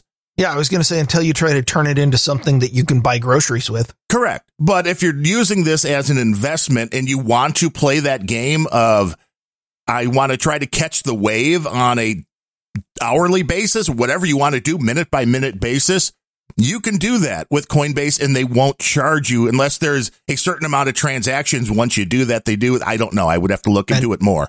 And, and for anybody who does decide to do that, remember that Grumpy Old Bens, as as with any podcast, we have to give out the the requisite warning. We are not giving financial advice, but uh, uh, uh, the the one piece of advice I will give you is if you're going to start day trading crypto, just be aware that the IRS is out there and they don't.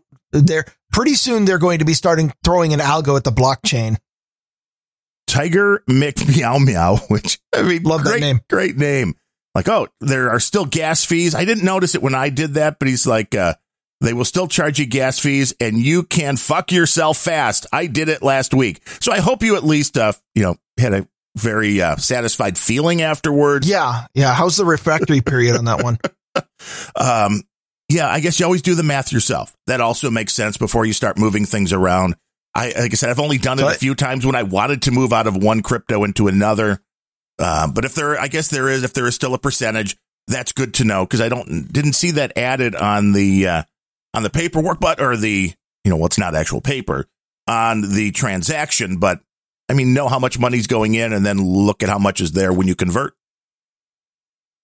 So I had uh, I had another story. Um, the title that I put down for this story is Zuck licked the third rail again.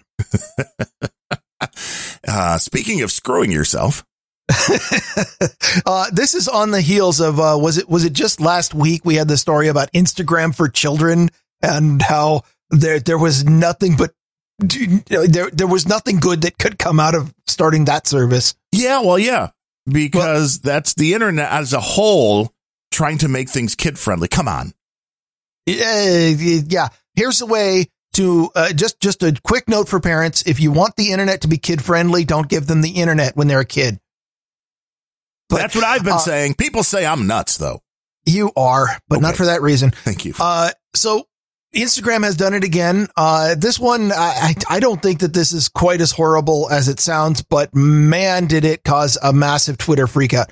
Then again, you know, the, the sun comes up in the morning. It causes a massive Twitter freakout. So adjust your expectations accordingly. Um, Instagram added a drop down to your profile in, in your Instagram profile said add pronouns to your profile.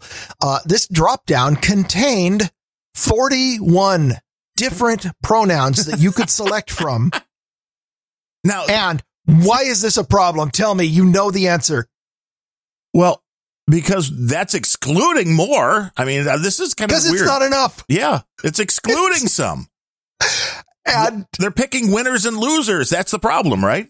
Exactly. They they offered a drop down, and their drop down wasn't just he, him, you know, her, she, her. It, they didn't. I mean, they didn't fall into the trap of assuming there were only two genders because only Republicans would do that. No, they offered forty one options, and the biggest problem that they came across was uh, that there weren't enough that they were excluding. Uh, this article came from Zero Hedge, and I got to appreciate the the economy of, of effort by this particular zero hedge author because he pretty much let Twitter write his article. Uh, actually, I don't, I, I have to back up because I don't know that the author of the article goes by him and his. So, uh um, you might have just misgendered somebody. We are going to yeah, get hate and, mail. And if I do, then Darren at grumpyoldbens.com, go ahead and complain. Um, but, uh, lots of complaints you know, on Twitter about missing, uh, it and its which apparently was a, a really big omission that they didn't offer your pronoun. You can't, you couldn't be called it. I, I, I don't know. When I was growing up, that was, that was an insult, but people, uh, um, one comment, this should just be a box for us to type in. Having to pick from a predetermined list excludes people who use less common neopronouns. That, by the way, from a purely technical perspective is the right answer. Don't give, if, if you are going to go through the effort of acknowledging at least 41, just give them a text box. Be like, you know what? You can put in, yeah. But um, then people are going to spell things differently and they want to track know, the, these. The problem is people are going to put fucking shit in there or, or something. And, and yeah. Uh, you know, people are people are going to put things in that you say. You people would be like, uh, you know, uh, hydroxychloroquine like, is my pronoun, right, and, or like fuck Instagram. Yeah, something. Um, uh, one one comment in all caps. God damn it, Instagram, give us an any pronouns feature. uh, but uh, the one I liked the most was uh, this is incredibly discriminatory. Why does it not let me put your slash mom? this is the problem with wokeness. It is. It makes no sense. I don't even know why Instagram needs that information? I mean, what is this helping besides them tracking people? Is I, I don't I don't think Instagram needs it. I I honestly think that uh you know people a, a, they they were responding to the you know there is a freeform field where you just in your bio in in your profile a lot of sites have this but Instagram has one that has a freeform field of you know 200 300 characters whatever it is that you can put a bio about who you are and what you do. And, you know, I'm, uh, you know, I'm, I'm a, you know, penis magnet. I'm a freeform, uh, thought bubble. I don't know. And people were putting their pronouns in there and people were asking for, well, we need this to be an actual field so we don't have to take up, uh, valuable characters in our bio in order to tell people what our pronouns are because if if you are in the scene where pronouns matter, then it is critically important that every time that you present yourself to somebody, they have to know what your pronouns are. Because that way they can address you correctly and not inaccurate, mispronoun you or whatever. Um, so I think this was in response to people demanding that they offer a field outside the bio for pronouns, but the way that they implemented it just wasn't good enough. Well, because the world is never quite woke enough. Well, it's it's because the, the, the woke ideology doesn't have a concept of enough. Well, although I will say, uh, there was an update on the one story that was going around with Disney that they left their, you know, training materials or whatever it was online where they were teaching everybody, of course, that white people were horrible and white people were the problem. And there was a bunch of pushback because there was a reporter, I'm forgetting his name now, and that's sad because he was a one person that really did expose this. And Disney has now backtracked. I guess there was enough backlash. Coca Cola, the same thing. There was a recent story that Coke was going all woke. And I guess maybe the sales of Coke went down enough where the people in the boardroom at Coke went, Hey, what's going on? And people are like, I, nobody likes you because you're woke. And they're like, well, let's get out of that then. So selling poisonous sugar water wasn't enough to reduce their sales. Nope. But but being woke was. Yeah. Does that tell you the state of uh, okay, yeah. Well, it's because people are addicted to certain things. To your poisonous sugar water. And the thing is, with poisonous sugar water, there's Coca Cola, there's PepsiCo, and then there's a bunch of other smaller companies down the line that you can get that drug from. So if you don't like your particular supplier, you can go to somebody else. And that's the problem for Coke when they got really woke was, oh, wait a minute. We're actually turning people off. And rather than think like, oh, well, we have to go to you, they're just going to start buying Pepsi or they're going to buy Royal Crown yeah. or they're going to buy something else, which because there's very few things that are out there in the world when it comes to products that you can't choose a similar one if the person putting out one of the products makes you mad. That's that's how competition is supposed to work. Yeah, the only thing I've noticed that kind of doesn't fall into that is Lego. Cuz my wife's really been getting into the Lego lately. And I was thinking about it. I'm like, you well, know what? If you want to buy, you know, music, well there's a lot of people, can, there's different record stores. If you want to buy just about anything else, there's different brands that you can go to. It's like if you like that type of little building thing and those types of, you know, little bricks, there's nothing except Lego knockoffs, which are they go after the little Chinese knockoffs. Well, if if the Lego knockoffs are high enough quality, then yes, there is competition. I think one of the reasons why Lego the the Lego brand has been so successful is, first of all, they are constantly coming up with new ideas. Uh, you know, may, maybe not new ideas if fundamentally, but uh, the the cash cow came when they started connecting with with the Hollywood and the the media properties and and coming out with branded things like like the Star Wars figurines and stuff. Um, that that turned into a giant cash waterfall. But I feel like Lego would have real competition if anybody else could duplicate their their product quality. It's possible. I, I mean, that is that's a part of it. The the problem I have with the uh, well, I mean, nobody else because of of IP and patents, nobody else is going to be able to make the you know, you're not going to have a knockoff Lego Death Star or something because uh, Disney will not give the rights to make a Death Star to anyone else. And so it would end up being a Chinese knockoff that's unauthorized. And, right. actually that might happen anyway. Which do they exist and almost every, yeah, I, every Lego set. there is, uh, there's a couple of different brands out there. That, so it sounds like there is competition, but you have to buy them through like Alibaba. You can't buy them in any store in your area. You can't yeah, buy them can, on can, Amazon. Can you buy them on the dark web using crypto with Pro- the 50% gas fee? Probably. Yes. yeah. Or at least on Alibaba, you can buy it there as well. Yeah. And okay, well then it sounds like Lego does have some competition.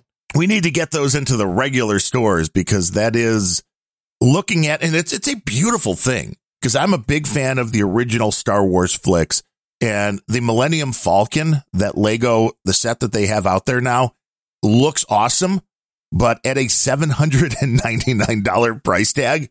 See, I've never been into the sets and that's probably one of the reasons why. Yeah, and you could buy that from the Lepin, I think is the brand of one of the knockoffs. You can buy the knockoff for like 300. So, I mean, with, when, when I was a kid, I always liked used getting the, you know, we, we'd get a few sets, but the sets were always incredibly expensive for, you don't get a lot of bricks in them because you're supposed to put together the set. And that was the least interesting thing I could do with the Legos. I just wanted the interesting shaped pieces but then we get the the knockoff for the bulk giant tub of just bricks because then when you want to build something you want the bricks but the thing that always bugged me about the knockoffs and i don't know if that's true of modern knockoffs because i don't buy legos anymore but um was they'd always use like the the the plastic that they used to be just a little too soft or a little too brittle and wouldn't snap together right or or if it snapped together it'd shatter when you try to pull it apart. It, it was always a quality issue with the knockoffs for me for me. I don't know what the i don't know what lego has but if if if some chinese company can build me generic bricks that are compatible with lego and don't cost three dollars a brick then Right. if you, like if you don't believe that the the factory in China that's making Lego isn't like turning off the uh, the conveyor belts every night and they're changing Lego to something else and putting them back on. Yeah, uh, maybe. Just switch out the dies, and the only difference between them is they don't stamp the word Lego on it. Yeah, pretty much Maybe. the same. You know, yeah, well, it, I, I if it is, if it's the same quality, then the, I I guess I'm not I'm I'm not the right kind of Lego user anymore. you're old and not buying more. Yeah, they don't like you. They want you Yeah. to keep buying. Yeah, well, yeah, take your take your stand in line with with Nintendo and Xbox and all of the other things that I used to like, and now I don't. Now you're a podcaster. Yeah, it seems to take up all my time. now you invest your money No, in microphones and audio processing gear. Speaking of audio processing gear funds, Oh, you you want to? I was going to say you want to thank some experts, but we can't. We can't do that today. We can't. I thank, want to thank some experts. We can't thank experts today. Well, damn. We, we can only thank an expert. Oh, we have okay. it's like, did we get nothing? We have one. You're freaking me out here. We have one expert, and that would be Michael Flynn from the beautiful land of Ire, and he comes Ire? in Ireland.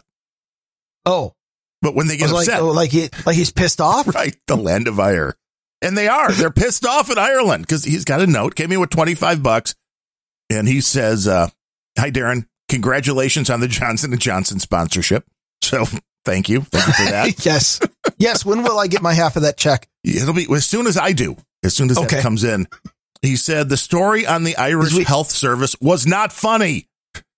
Like, well, um, it, well, it's kind of funny from the aspect of I'm not in Ireland, and that your whole Well, that's the service- trick, isn't it? yeah, that your whole health service was hit by ransomware and that. But I get it.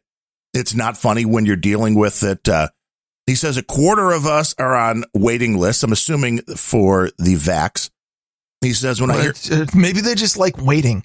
it could be. Isn't it a isn't it a British thing to love standing in queues for no reason whatsoever? they stand in a queue for the ability to then stand in another queue. But I mean, the Yeah. other queue's better, so I'll stand in this queue to get So into waiting list queue. is like is like a chance to wait your turn in order to get into a queue. yes, quite possibly. He says when I hear about Ryan's internet precautions, I think it's the internet equivalent of wearing gloves, mask, and eye goggles. Which, yeah, I mean that's like turning JavaScript off and uh, and doing that.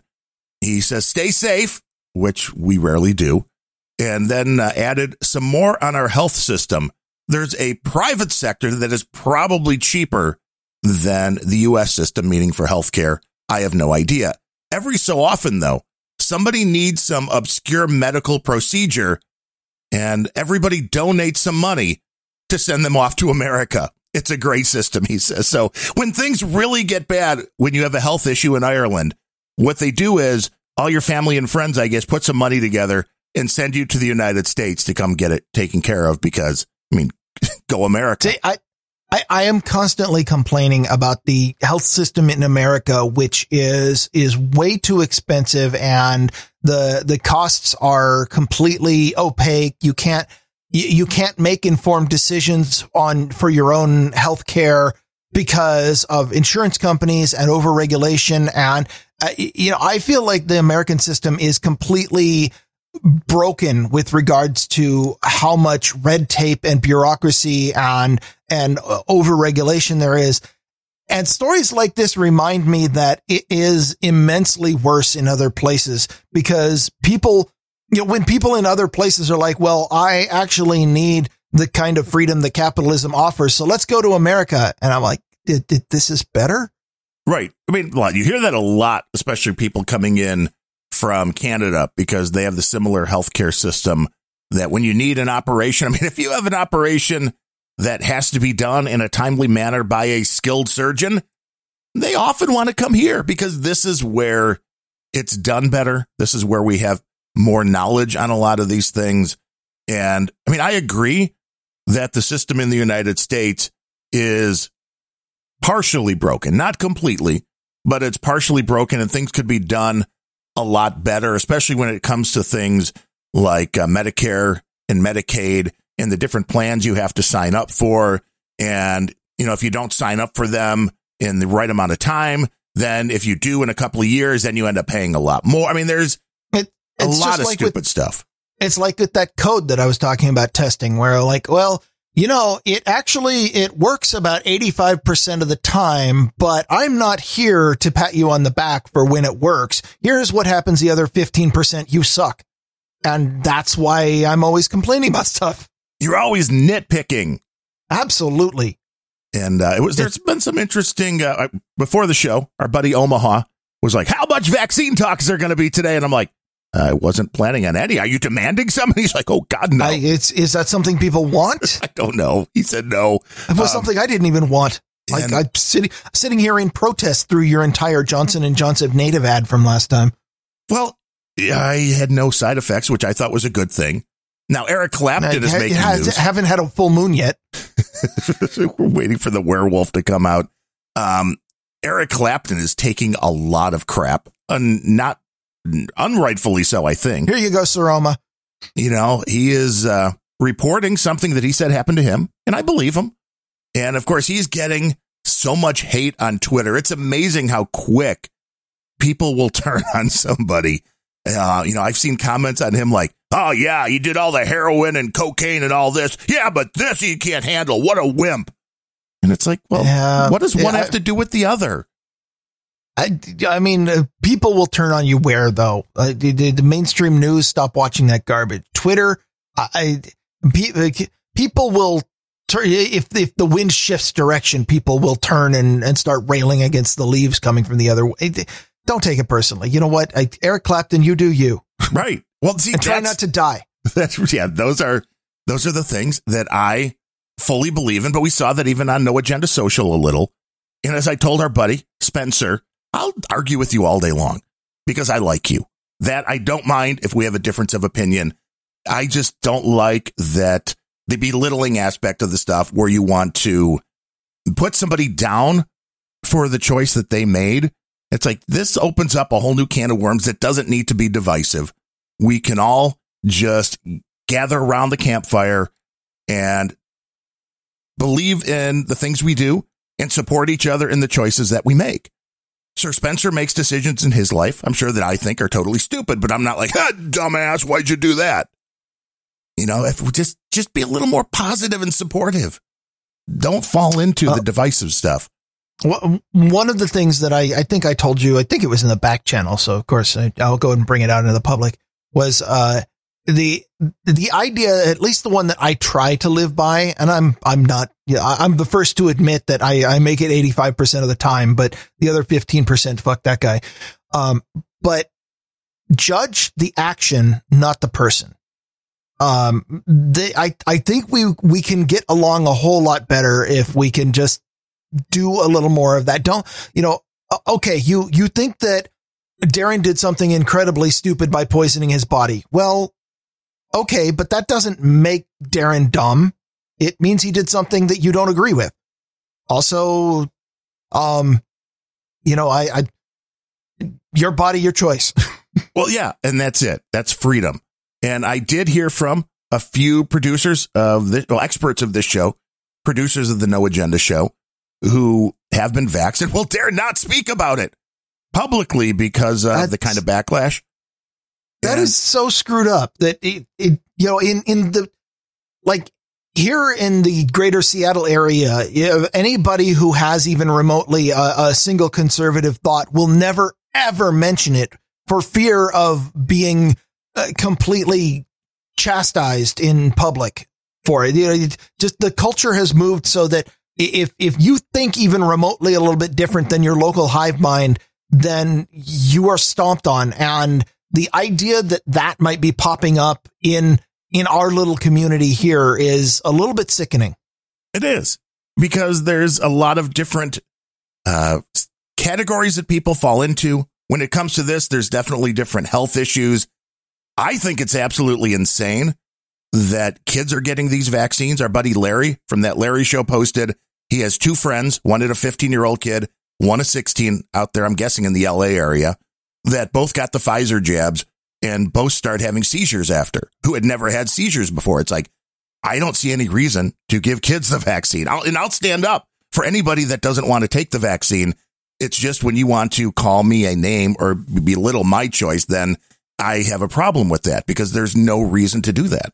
I mean, I, I see very little reason for most adults to get the vaccine too, but uh, Yeah, if you're healthy. if you're an adult, you at least are in a position where you can make your own medical decisions. well, at least you would hope so. I mean, I I'm not saying you have the ability or, or the knowledge or the critical thinking skills to do it, but you have the right. And I mean, you're always like, hey, why are you arguing with the trolls? It's like, well, one, I think it's fun. Yeah. Uh, And by two, the way, the, the preceding vaccine sta- segment was brought to you by Sir Oma. yes, thank you for that. Uh, um, when uh, when and Sir Gene was getting a little uppity in the troll room earlier, I kicked him to be funny, but he never came back. So, uh, you know, No, he's complaining on NAS. He always is complaining. Um, it's but when you're doing a show, there's there's very few rules in the troll room. The main one is don't piss off the people that are currently live doing a show, and then it's Oh, don't I- piss off the moderators. I, I was going to do this in, in the, the post show because I'm not sure that it needs to be on the main show, but I'll just point out in, in the troll room, the rule that I've always gone by. I've, I've actually been a moderator for no agenda show in the troll room for many years, not, not the whole time it's been around, but for a while. Um, the rule that I always go, first of all, if it's, if there's no live show going on, then say whatever the hell you want. Don't, don't ruin the troll room. Don't make it so other people can't use it. So you'll get kicked for flooding and stuff. But otherwise, whatever. I'm not going to, I'm not going to worry about it. Say anything you want. You- Everybody has an ignore command. Um, but if there's a show going on, then you're not just a troll. You are also a producer. And, And we love you. You, you are, you are a person. The troll room is a part of the show, at least for the ones that use it. And we use it and no agenda uses it. And the rule that I've always gone by is that if you are a producer, then your goal is to make the show better. And if you are making the show worse, you need to not be doing that. And if you're going to continue doing that, you're going to be kicked out of the troll room. That's pretty much the, the rules that I've been using. So if, if you want to troll and, and throw out new ideas and contrary things, that's fine. But if you want to make the host skip a beat or, or throw out non sequiturs or, or, you know, just be mean and nasty during a show, you're not making the show better and you don't need to be there. Only Nick the Rat could pull that off.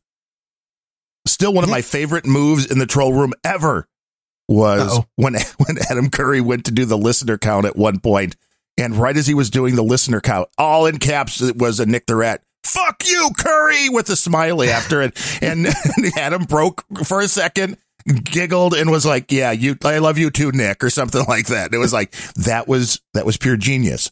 Yeah, yeah, and then and then I got uh, one of your favorite drops to play is uh oh Bemrose, why are you got to do that? Yeah, that is also true. So- he didn't like when you did it as much. And I we we're not here to argue with people in the troll room during the show. It's way easier to type like the five letters that I had to do to kick Sir Gene to, to let him know I didn't like what he was posting rather than, you know, stop that. So I brought a uh, an IoT story. Ooh, I do have one thing Sort to of. mention before that, which Okay. is the show you did with the great Carl with a K from Who Are These Podcasts, where you mentioned the Amazon story. A woman from the research team at Safety Detective from the research lab did email me asking for me to link to their full report, to which I responded with the link you just gave me was in our show notes. So one, I don't know how they found if they didn't Oh, wow. realize it was in the show notes, but she was happy. Her name was Julia. She was happy that you covered the story and wanted Uh, a link back. Safetydetectives.com slash blog slash Amazon reviews leak report was Yes. in fact in our show notes. That's what I responded with. But I was just kind of like, oh, wait, you found uh, our site. You found that we talked about you. You found my email address, but you couldn't see the link to your site right there in the episode that you linked to.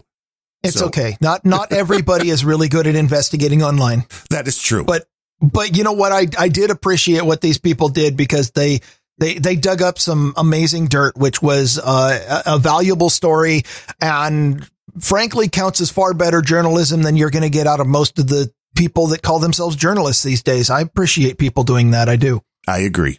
So now your IoT story. I mean, this is probably Uh, something where all IoT devices are safe now.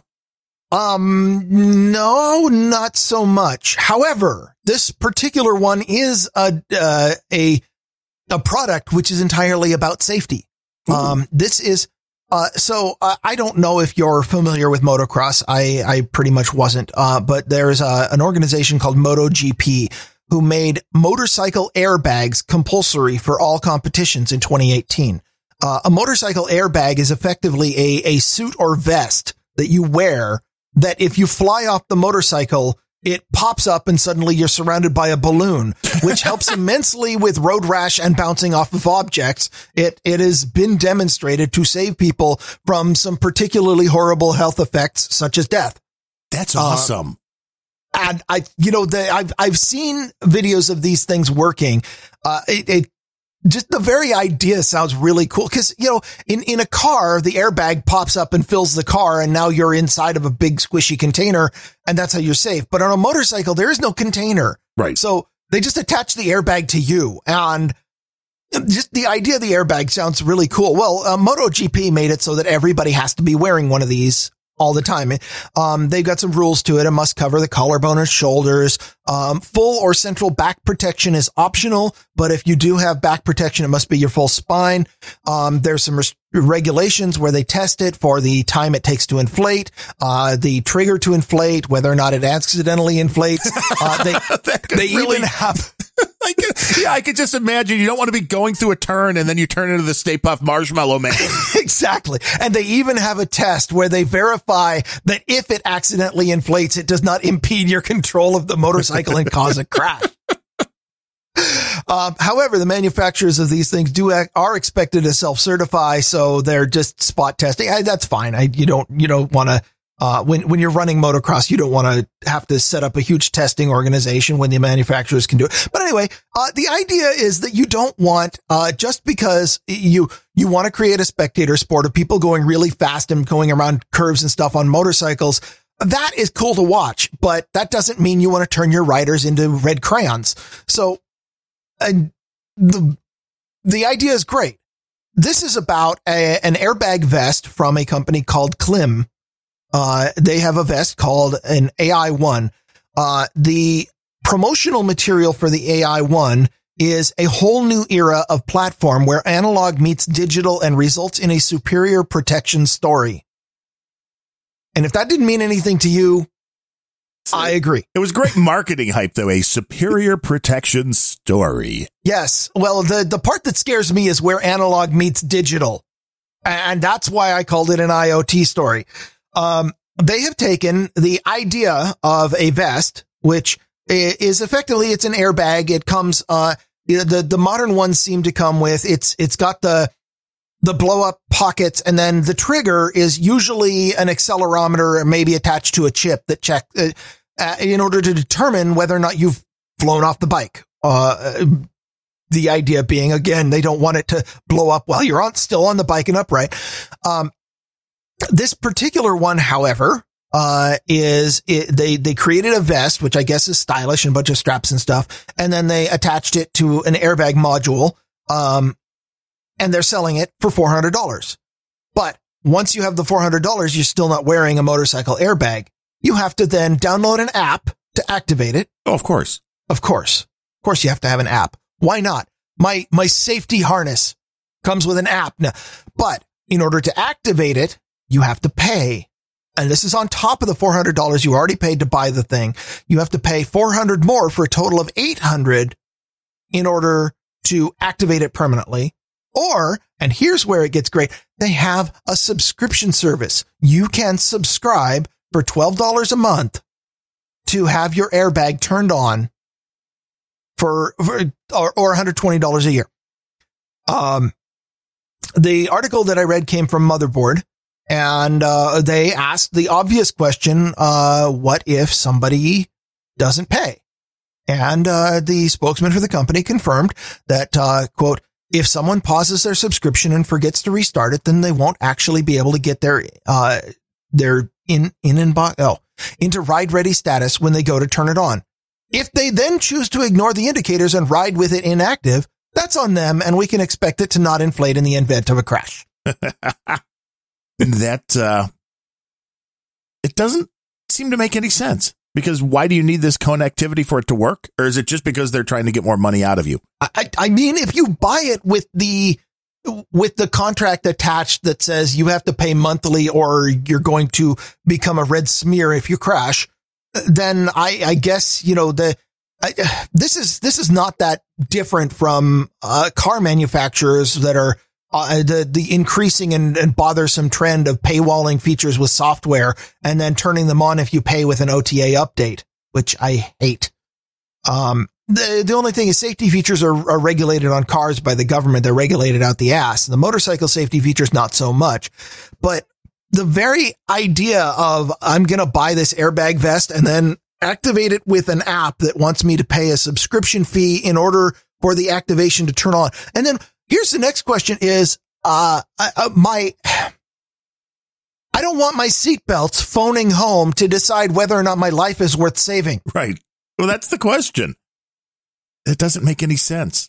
I mean, can you buy this and buy it at a one stop payment for it always works? Can you just be like, I'll give you an extra 500 bucks today and then it should work forever. Well, no, it's an extra 400 bucks. It's, it's you, you buy it for 400 bucks, then you download and install the app. And then in the app, you pay $400 more. And then you can use it forever. And then you can use it forever in theory. Now you still have to keep the app installed so that it can oh, phone oh, home right. to verify that your life is worth saving. So it doesn't but at least it won't ask it. for any more money. Well, just wait for that to misfire or not fire, I guess, when somebody has an okay, accident. When when the when the database goes down or or the company goes out of business because their business model is shitty that yeah I suddenly all this that's I mean that's a core problem with every internet can every IoT device that I've complained about on this is is the company comes out with some kind of business model that involves you constantly paying for things and it has to phone home. And if that business model is so crappy that the company goes out of business congratulations the thing you bought is a brick because it can't phone home anymore Makes sense. So, yeah. Uh, not not only is uh, are are you you know you you, you we've gone beyond the juice makers. We've gone beyond the the internet connected hamster cage or fish tank. We're now internet connecting the safety devices that save your life. Yeah, and it doesn't make sense because why does the app add anything to the safety besides Not according to the motherboard article. Because that i mean i'm trying to figure out what it could add you know as far as uh you know but once this physical device is made that if the only thing the app and the subscription do is allow it to be used then uh that is yeah that's really shitty that this isn't just included in the price. You know i understand maybe you want people to then install the app in case there's a firmware update or something like that. You know, the vests start accidentally going off where you can then, you know, update the firmware on it. But yeah, I don't understand the, we want to keep getting money from you. I mean, I get why we'd love to do that and all sorts of different products like, oh, yeah, I made this, uh, this, I just bought a record weight, which I know it's mainly, uh, snake oil, but it's a little, you know, pound weight or so that sits on top of the record on the turntable. So if the album is a little bit, which is some of the old ones I have are so thin vinyl that bought used and are a little bit warped. You know, you watch them as they go around, you can see them going up and down, up and down. Well, this flattens them, but otherwise it's just a very expensive. Well, this wasn't bad, like 25 bucks weight that goes on top of it. Now, if it's like, well, yeah, you buy this, but you have to pay us. $5 a month. Otherwise, it's going to destroy your records when you, when you try to use it. It is, uh, this concept of asking for money constantly on something without adding any features to it is just horrible. I think I've figured out the value proposition here and I figured it out. I should have done this before the show, but hey, you know, live Googling things is, is a, a common thing amongst podcasters, apparently. Um, I went to Amazon and did a, went ahead and did some searches on uh, what would it cost me to get into a motorcycle airbag vest, and the majority. Well, you personally, them, I mean, are they that big? Well, I, I don't think that they make any that size, but okay. um, the majority of these vests, in fact, uh, I definitely don't have the body shape of most of the ones that in the pictures. You have but, you have a built-in airbag. Yeah, I've, I've already got. I I could, you know what? I could stay if I get in a motorcycle crash. I've I've got plenty. I could afford to lose. Just smear it off like, oh, instant lipo. That's disturbing me. Um, Okay, so the majority of these things look like they're in the six hundred to thousand dollar range, depending on how many features you want, how much full coverage, what kind of other armor aside from the airbag, etc. Uh, but the notable thing is that when I did the Amazon search for a motorcycle airbag, the very first result was the Klim AI One motorcycle airbag, Ooh, uh, which is the one I was just talking about. And uh, why is it the very first result? Well, Sponsored. Amazon generally sorts. Well, sponsored is one, and maybe it is, but uh, when it, even when it's not sponsored, Amazon generally sorts by price. So the four hundred dollars for this is the intro price, and they so I think what the the value proposition they're offering is you have to get into an airbag, and we're offering it to you for four hundred dollars plus twelve a month, which is a lot better than the thousand dollars for the the higher quality, higher end ones. which is true. I mean, I'll give you that if you want to spread those payments out. But then again, most places will allow you to just spread those payments out without having the, yeah.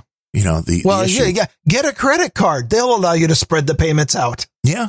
But- well, there's a lot of things the uh, the PayPal in their accounts will allow you if you buy anything like over a hundred dollars through PayPal, they'll give you zero percent for six months. And I don't really understand how they're making money at that.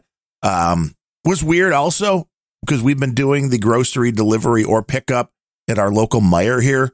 And this week, if you do the pickup thing, so you order the groceries online and you go pick them up and they just bring them out to your car. It's great because you don't have to go into the store. You don't have to spend the time going up and down the aisle. And for the pickup service, there's no fee. I mean, the delivery, there's a service fee, of course, and they want you to tip the people. That makes sense. It's a service economy. With the pickup, there's no extra fee. So there's no reason not to do it except unless you like to spend the time in the grocery store, and some people do. This week at Meyer, if you use the pickup service, they will give you 5% off the order. So it's cheaper to buy the stuff online. Just pull up, they'll bring you everything out, put it in your trunk for you. That's absolutely It sounds like they are uh, well on their way to just being a warehouse service. that was my thought.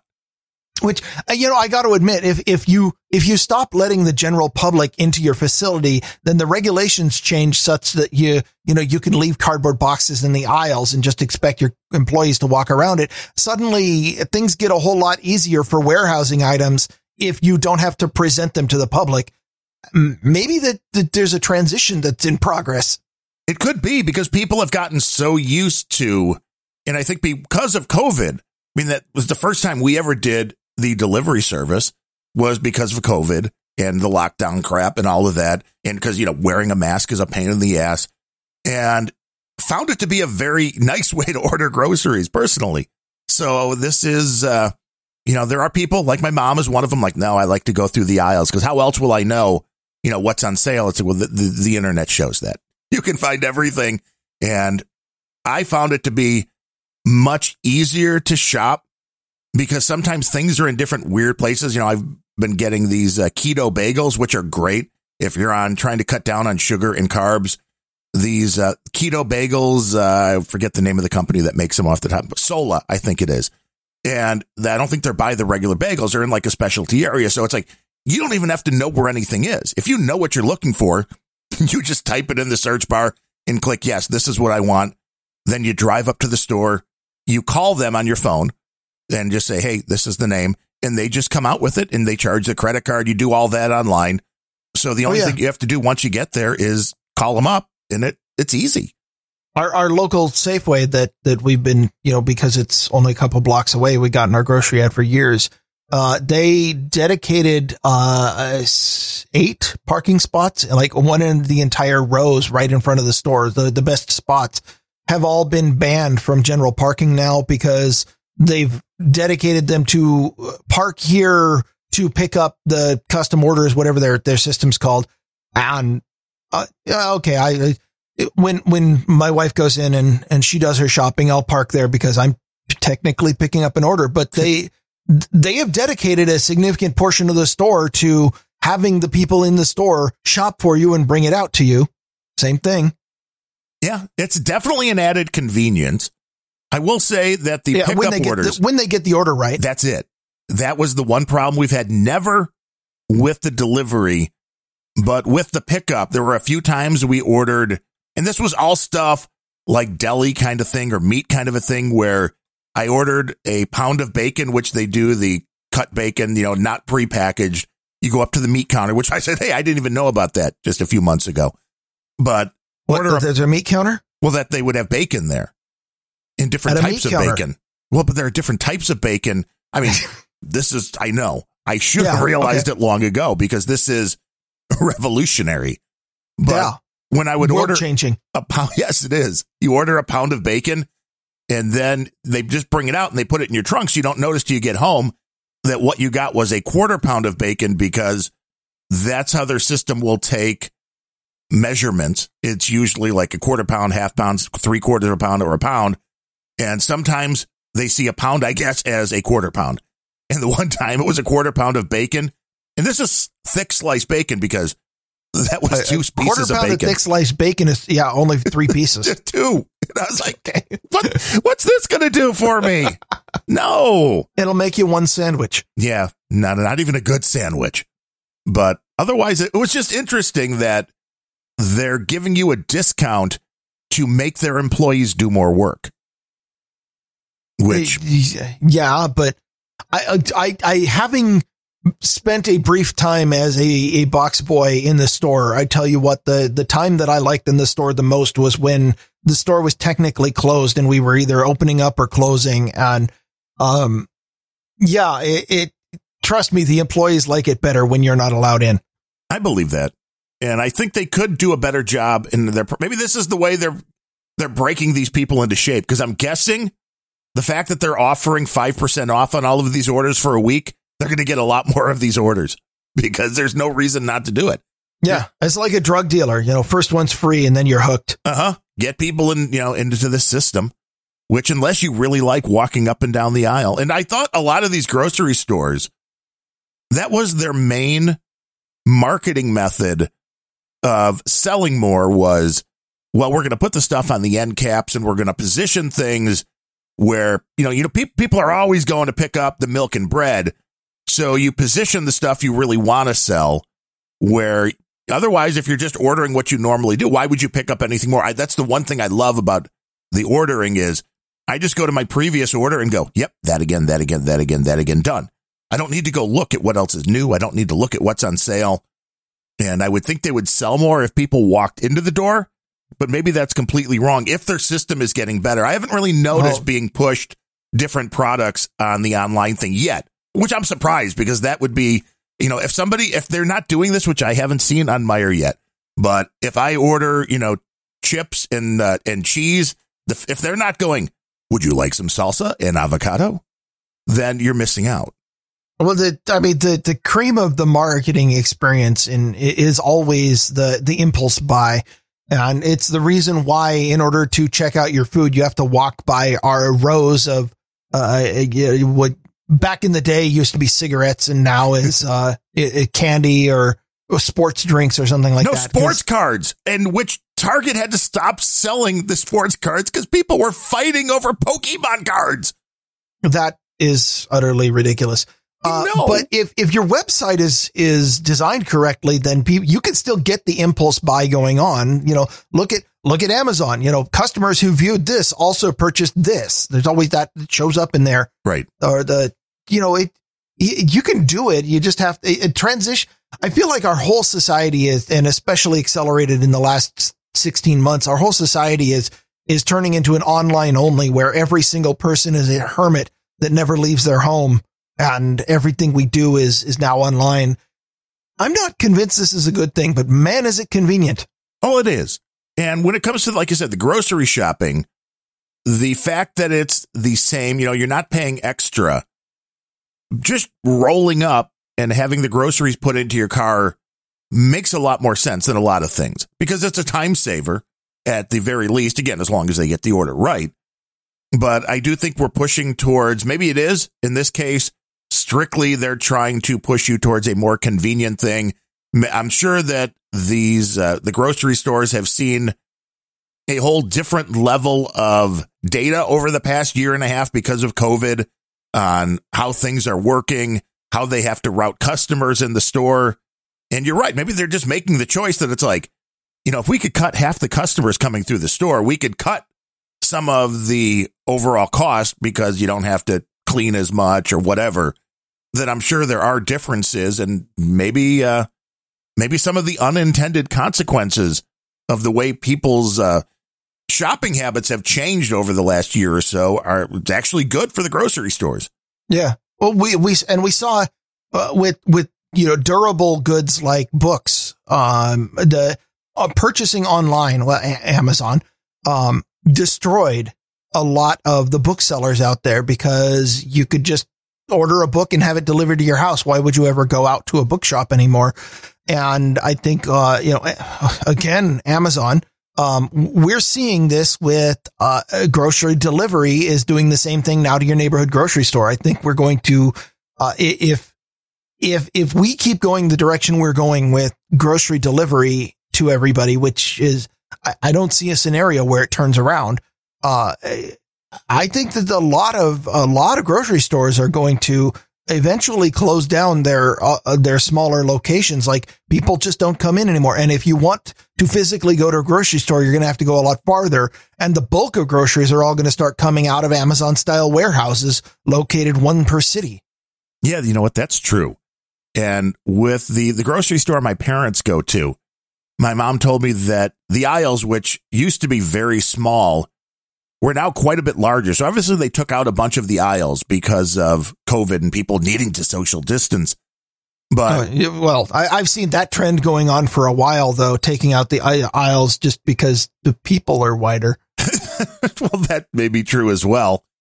But this is an interesting way to. Uh, it'll be interesting to watch how this goes because there are, um, like you said, you need less space. If you can get down to a never allowing customers in, you could put your employees through a lot more hell. Ask Amazon. The aisles can be, you know, oh, yeah. much smaller. Uh, the yeah, uh, we're we're sorry, no bathroom breaks for you this week. yeah, carry around a water bottle. That's all they. That's all they'll tell you to do. But the yeah, shopping is changing. There's no question about it. And uh, whether it's for the good or not, soon we'll have drones. You'll be able to just place your grocery order, press a button, and then like a half hour later, a drone will be dropping your groceries on your front step. I don't think that's going to be as mainstream as delivery vans. No, I would agree. There, there are there are just too many exploits to that. Many of them physical, like uh, you know, the the pellet gun. Yeah, Digi Guru is pointing out they just opened up a new Amazon Prime Whole Food store here in Chiraq, which is the plan that you just take the stuff off the shelf and walk out with it. It's all done yeah. magically through your phone. We, well, we, we had the, the Amazon convenience store in downtown Seattle where that, that happened. There, there was like one employee who was standing there watching people just to, but, um, just to pretend that they would notice just, if you were stealing well, I, I, somehow. I, yeah, mostly because the homeless people probably didn't have Amazon accounts, but the idea was you had your cell phone in your pocket, which had the Amazon Prime app on it and you walk in and the NFC would detect your phone and then you pick up a bunch of stuff. And when you walk out, it would detect the RFID of everything that you purchased and then ping the app on your phone and the app on your phone would go. And so your process was walk in, grab something, walk out, which is, I mean, in terms of something called a convenience store is about as convenient as you can get. Right. Short of sitting on your couch and having it delivered to you by drone.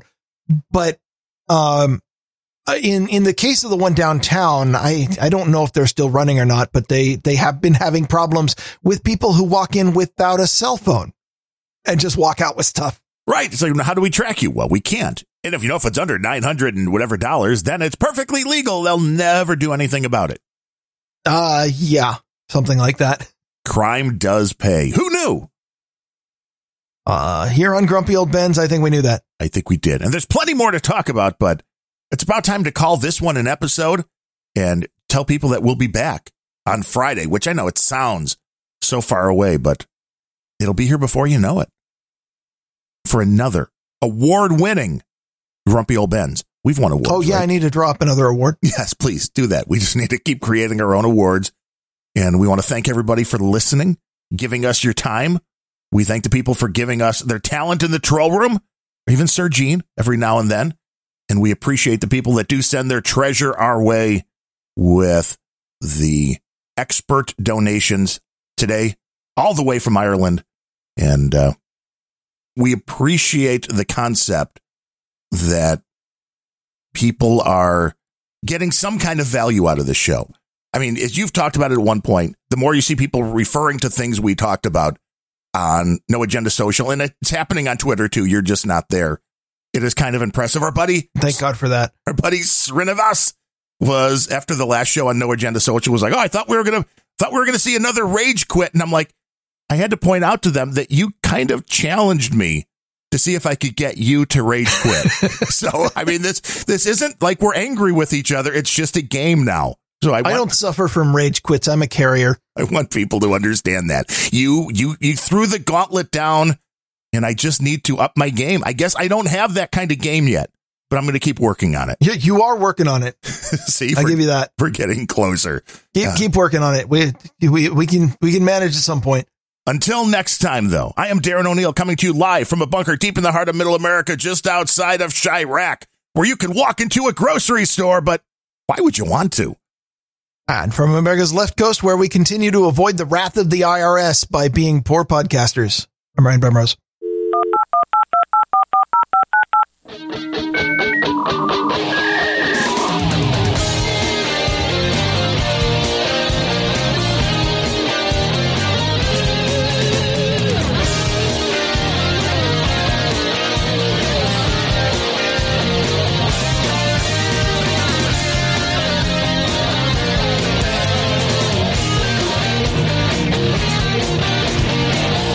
Behold!